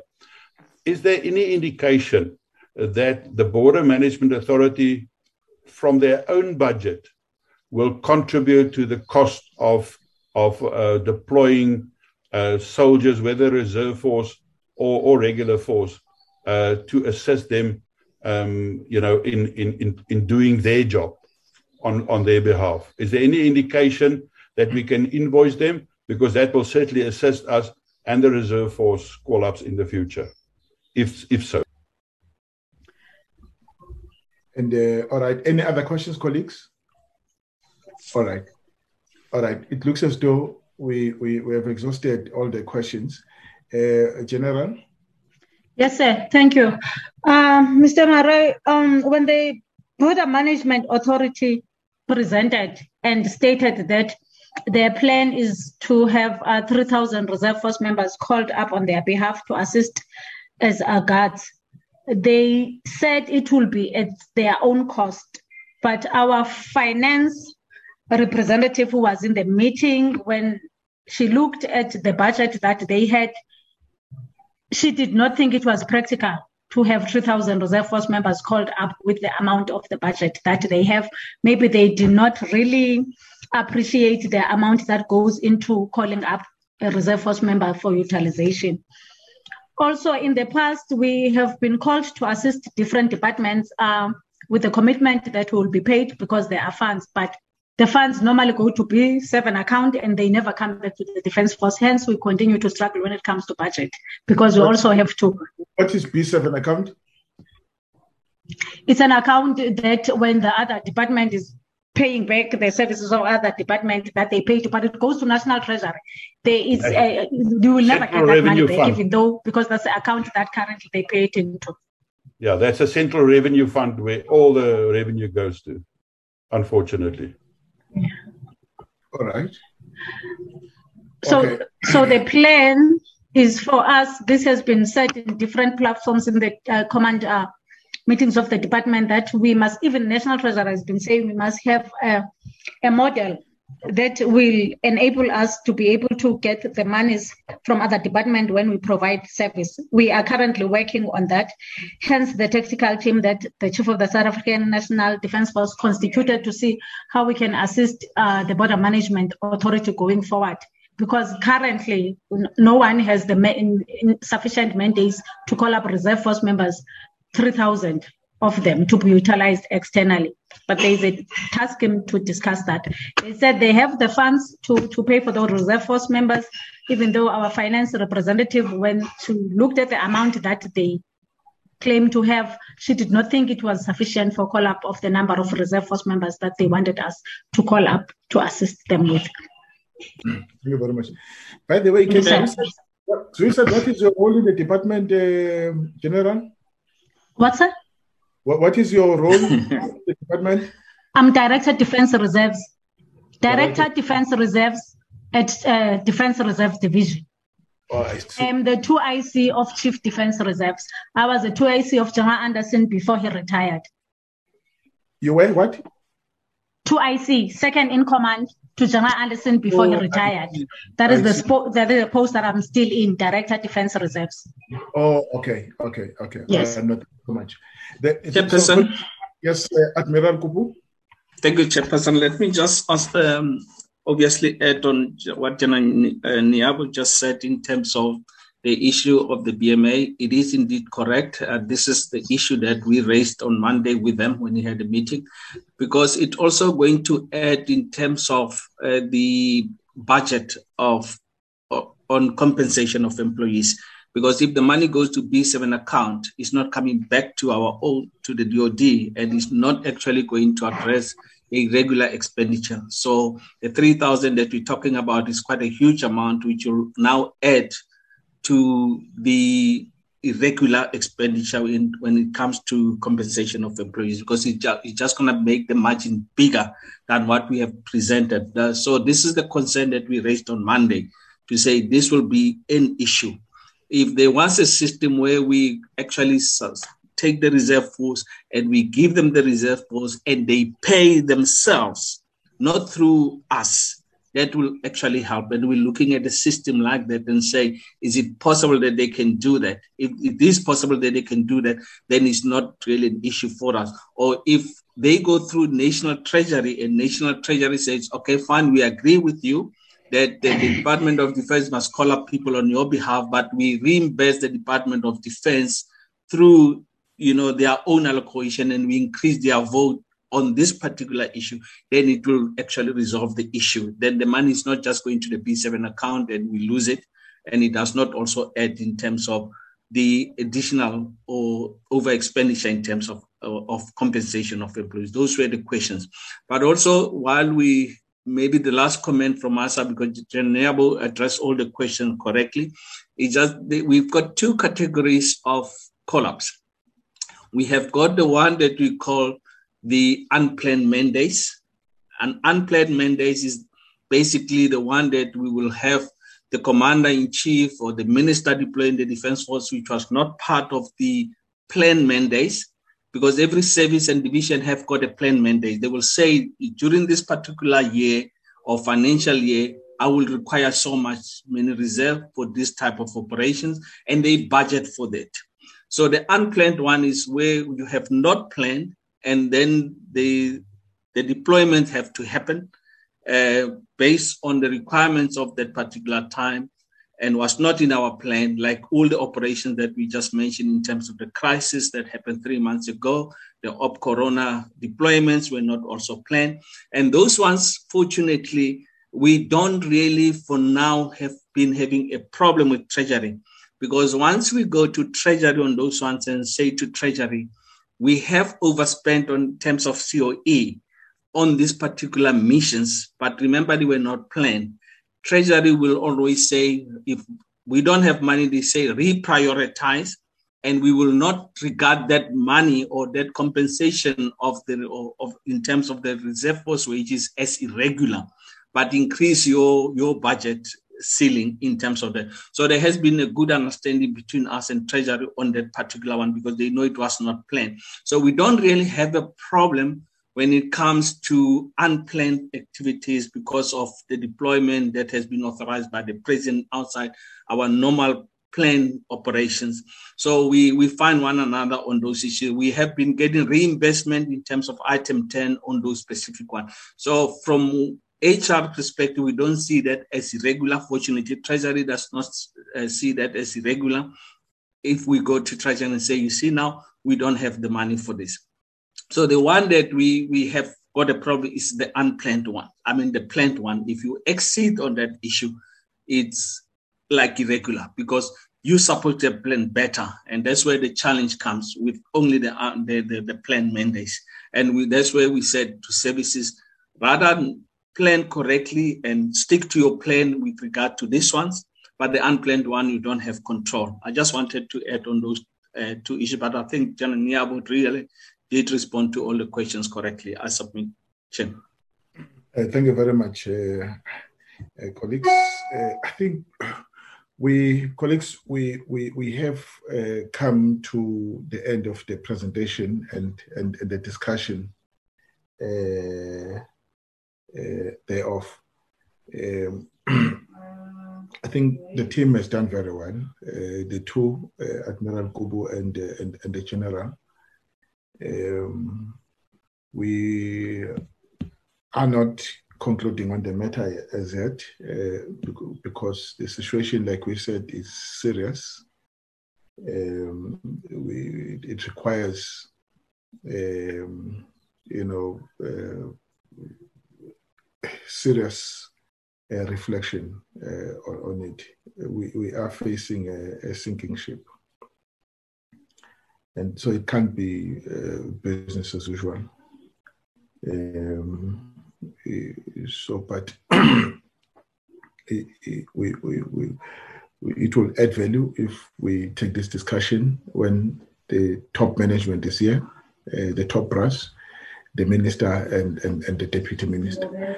All right, colleagues, uh, please don't don't exit uh, Admiral Kubu and, um, and, and, and, and, and, and the general. Uh, I want you to see our uh, program for next year so that you can then start to plan accordingly. And um, Brian, can you flight our program for the first term?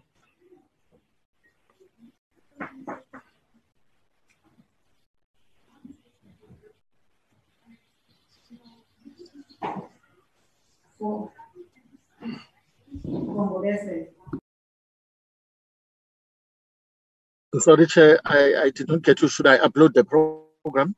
Upload the uh, program, please. All right, Chair.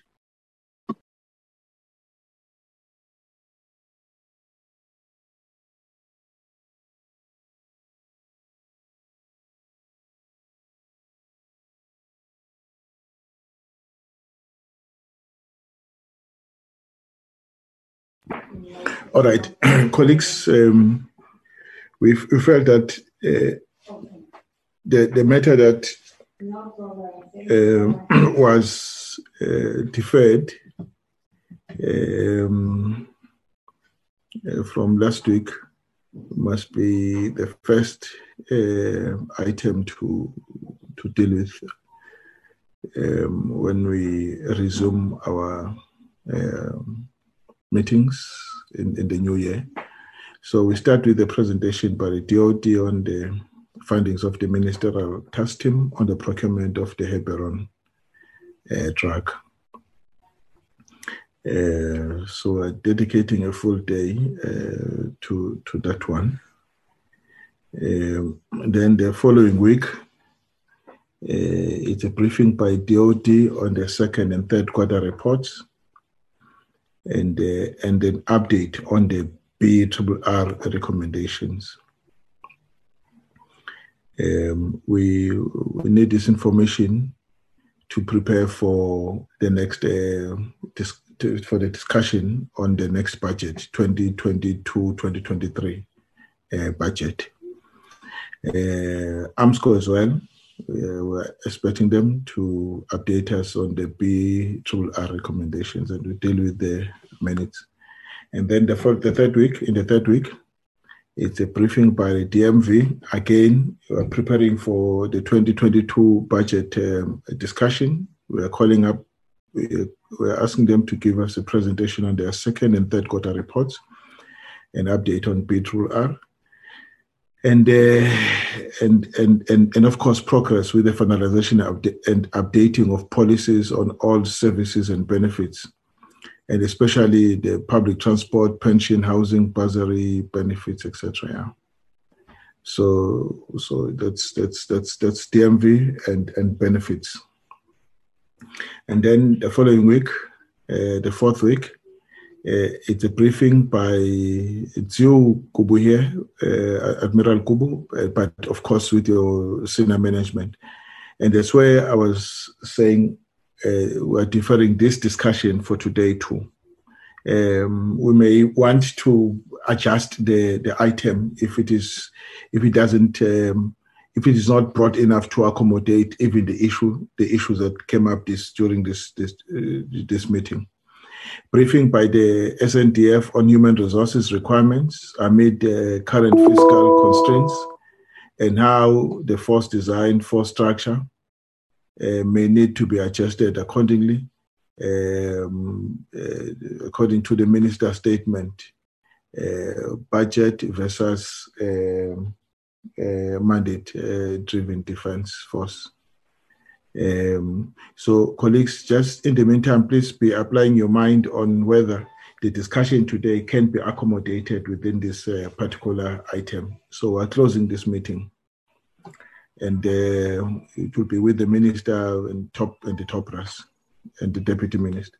And then uh, the following week, uh, it's a briefing by the DMV uh, on the audit action plans um, uh, and preventative controls and, uh, and and the implementation of the of consequence management in, re, in relation to irregular, fruitless, and wasteful expenditure. And uh, two, a report back on uh, AG South Africa issues such as a report, a performance, report, performance reporting, compliance with applicable legislation and related uh, internal controls and then the last point with DMV is on cases of fraud and corruption and the consequence management. And the second of uh, March, it's a briefing by DOD on progress in relation to cases of uh, fraud and corruption and consequence uh, management. So these are separate from uh, irregular, fruitless, and wasteful expenditure. All right. So, and uh, and then we uh, asking them to brief us on the audit action plans, uh, the implementation thereof, uh, prevention, uh, preventative controls, and um, Brian, we're not bringing up uh, the issue of irregular wasteful uh, expenditure on this one. C- can we bring it up as well in the same way as we have done with uh, with DMV? All right, because you recall, colleagues, that uh, they've given us a, a, a register of uh, irregular uh, expenditure.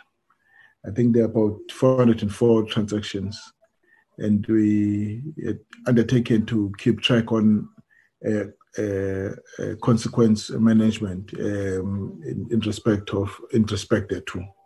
So I must bring it up, Brian, and then and then on the 9th is a briefing by 9th. Brian, where are you now?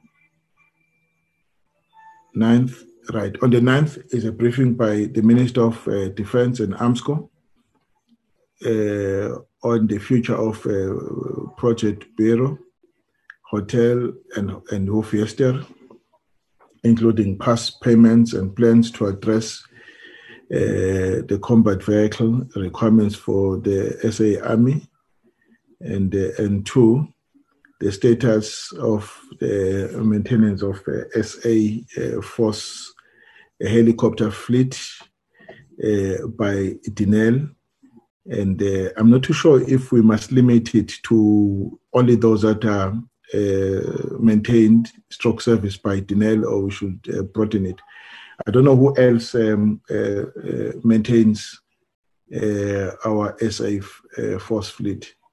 We've just said that yeah, we've just said that the Gripens yeah. were grounded, and um, yeah, exactly, exactly, and that must be part of that. So whoever is involved in that, you know, I mean, uh, we are crippled currently, and we we read it in the in in in in the an article, so it must be part of that. So uh, not only the helicopter, but that as well. Is, is, is that Denel? But is that Denel services that um, SA Fleet? Uh, no, it is not. But I believe that there are some spare parts that are manufactured by Denel. Okay. Uh, so obviously, it impacts on the um, on the Gripens as well. All right. All right, maybe let's say status of uh, maintenance of SA Force helicopter fleet by Denel and Others, because remember the, the C-130 is also kind of uh, um, you know the OEM or the assigned OEM by you know is Denel. So so we must actually look at the impact of the helicopters and other uh, uh, airframes, um, air, airlift capabilities. You know, um, so so they must indicate to us who are the who are the the, the maintenance contractors, whether it's the the air force themselves or whether it is outside contractors, so that we can have a holistic view uh, on that as well. Can I can I just say on, so, so on let's, Byro, let's, let's, let's say the status of maintenance of SA Air Force helicopter fleet by uh, uh, various uh, Yeah. service providers, for, uh, helicopters and aircraft.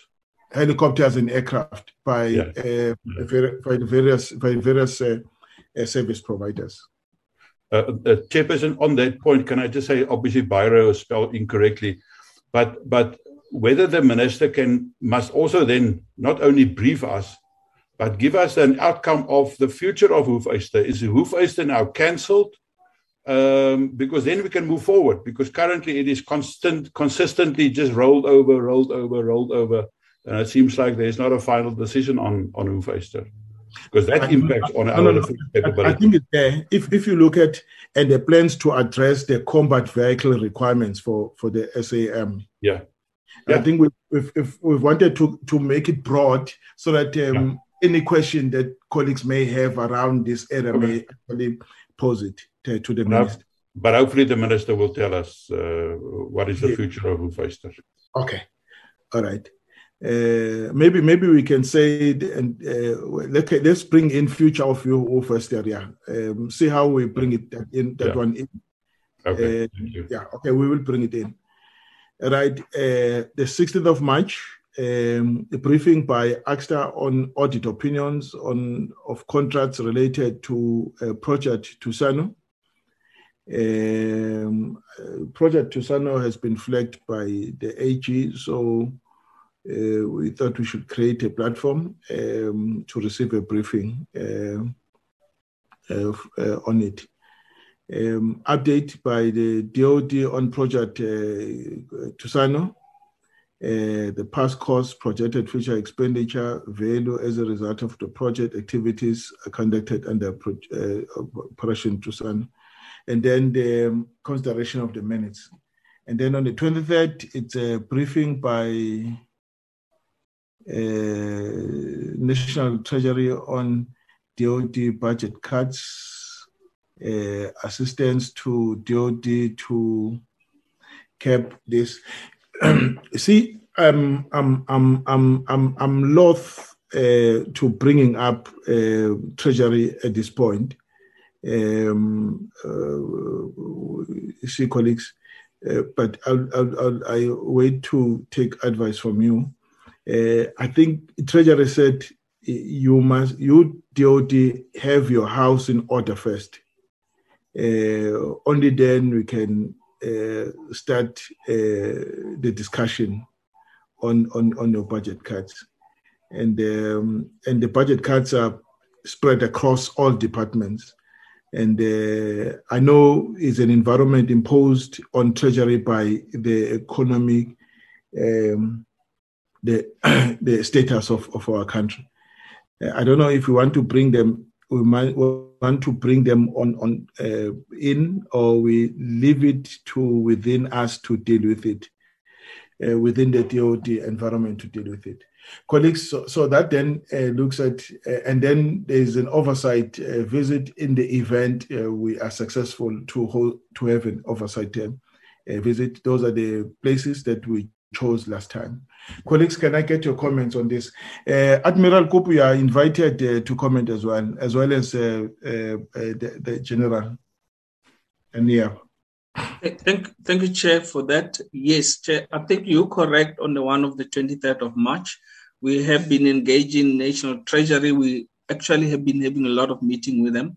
And then the understanding between us and them is that as soon as they see that we implemented those interventions that we have presented to also the committee, we can actually be able to talk on the issues of irregular expenditure on the COE, which is around 7.4 billion, but also on the issue of the exit mechanism, they said they are allowing us to continue with that, but we must reprioritize, which obviously is still a problem. But I think as we reprioritize and we go back to them and say, this is the budget that we actually approve in terms of the exit mechanism, they will also support that. So that agreement between us and Treasury, I think, has already taken place. And then I think for us, it is positive but they just want us to see that we are implementing the five intervention that we have presented. So yes, as to whether chair you still wanted to come to this forum, uh, I think they will probably give you the same response that has given to us. I submit chair. No, no, thank you very much. I need that assist. So we must then rework this. It's either we say it's a feedback from you uh, on your discussion with National Treasury. Uh, Chairperson, if I may. Um, yes, Mr the, the, the only thing, and I, I hear what, what, what the Admiral is saying, um, however, um, I think there must be an interaction from our side to, to, national, to National Treasury, um, because I think we sit on a different level. Um, and by that time, there would have been these discussions, and, and there would have been uh, even discussions where we were involved with, with the leadership and this is actually in preparations for the midterm budget. Uh, hopefully, that they that they will then be able to reallocate uh, certain uh, funds as well to us. So, so whether we have got it on the 23rd of March or whether we've got it in April, uh, somewhere we have to have that discussion with uh, with with uh, National Treasury, specifically with regards to the exit mechanism. Um, you know, so so that is critical importance. I just want to say on that last uh, point, uh, the, the oversight, I think is very, very important. And maybe, if possible, we have, we have received this uh, invitation by Paramount.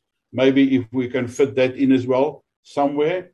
Uh, and then my last comment is just on the 16th of February, uh, that closed session meeting. Uh, I think it's it's it'll be wonderful. It's just a pity it's not a whole day workshop with them um, because I think there's so many things that we need to discuss with them.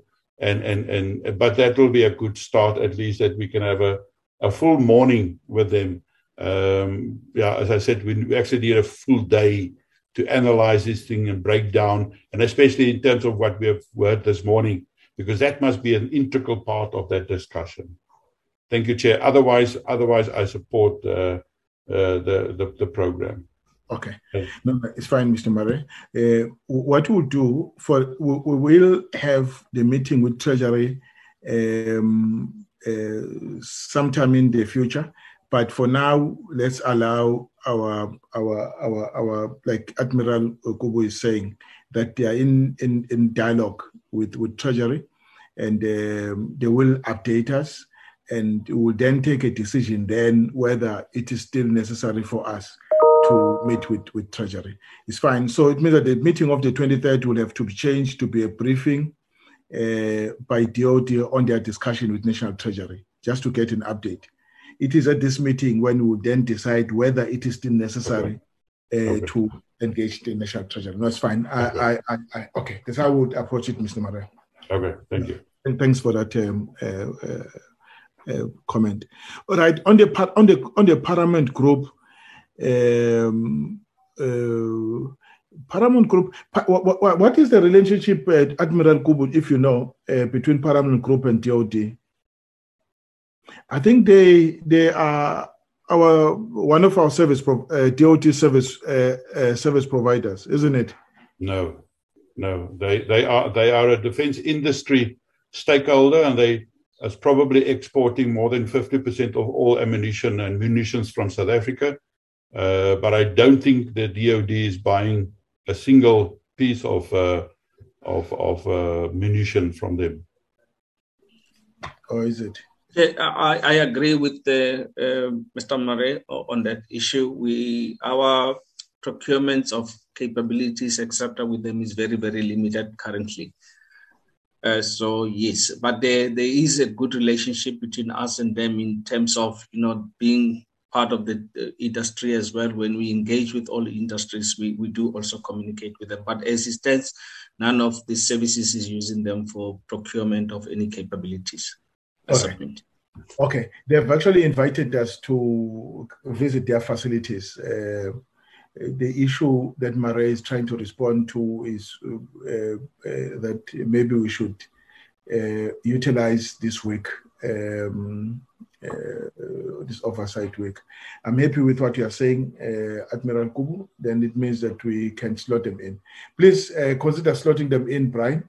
Um, Chairperson, I, I, I, want to raise because you, you, you recall on the 9th of March, we will have that uh, interaction with the Minister on Armscor and those various projects, amongst others Hoefyster as well.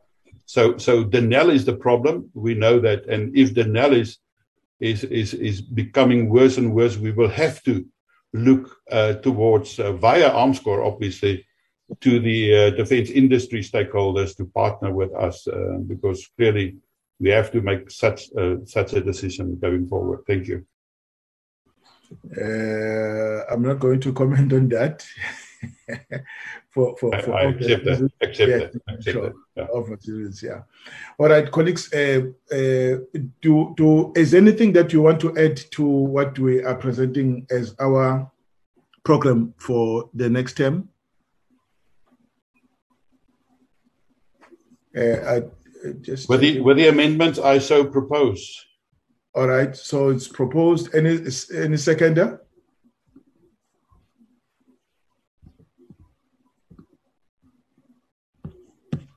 Second, final seconds. Uh, thank you very much. It it is the uh, sun. The sun. Okay. The sun is is is, is seconding. Yeah, thank, thank you so much, colleagues. We, so now we we can then share the the the the, the, the uh, program for the first term, and with all the the colleagues. Uh, colleagues, uh, can we? So I can now release you, uh, General and Admiral. So you are free to to to to leave. Thank you very much. Sir. Thank you to. Thank you, sir. Members. Thank you for the opportunity. Uh, thank you so much, colleague. All right, good. Thanks.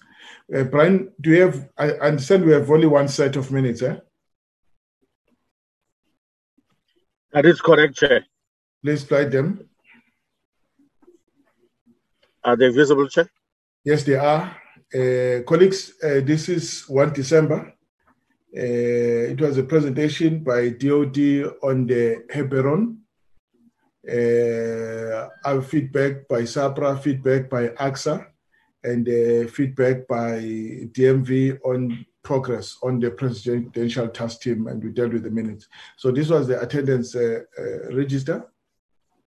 Go down. Go down. Go down. Go down. So, all right, colleagues, that's the first page. Any correction? Let's go to the second page.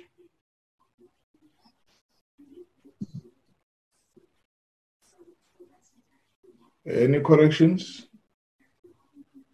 And uh, let's go, okay, right.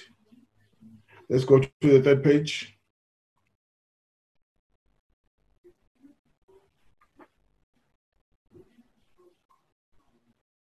Uh, where are you now, Brian?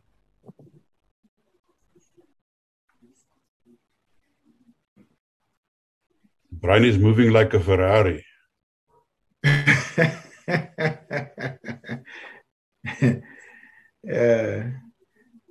right. So, okay, Brian.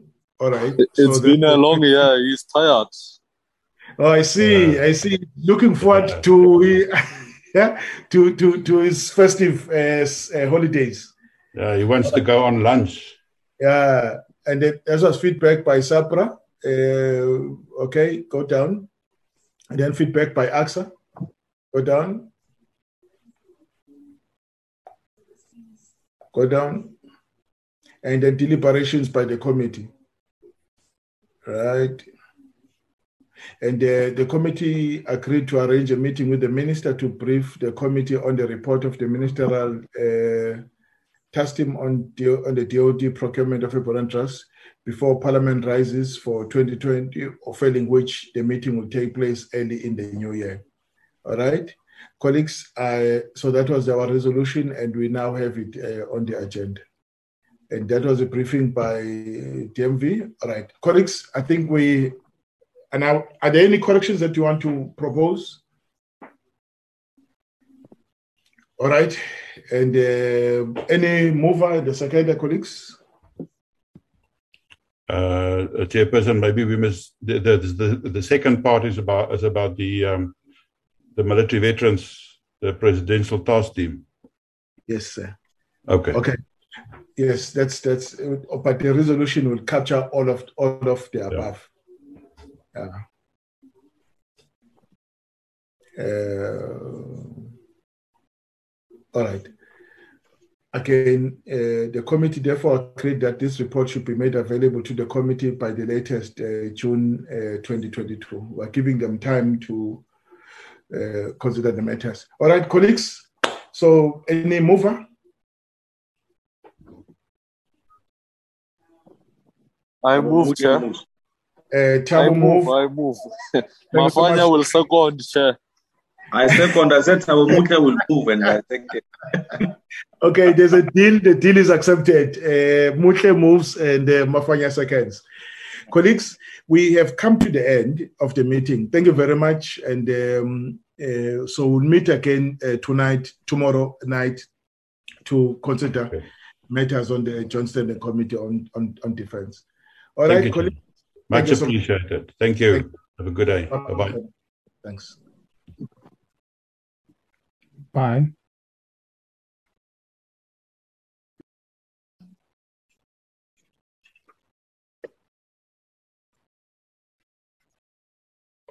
Recording stopped.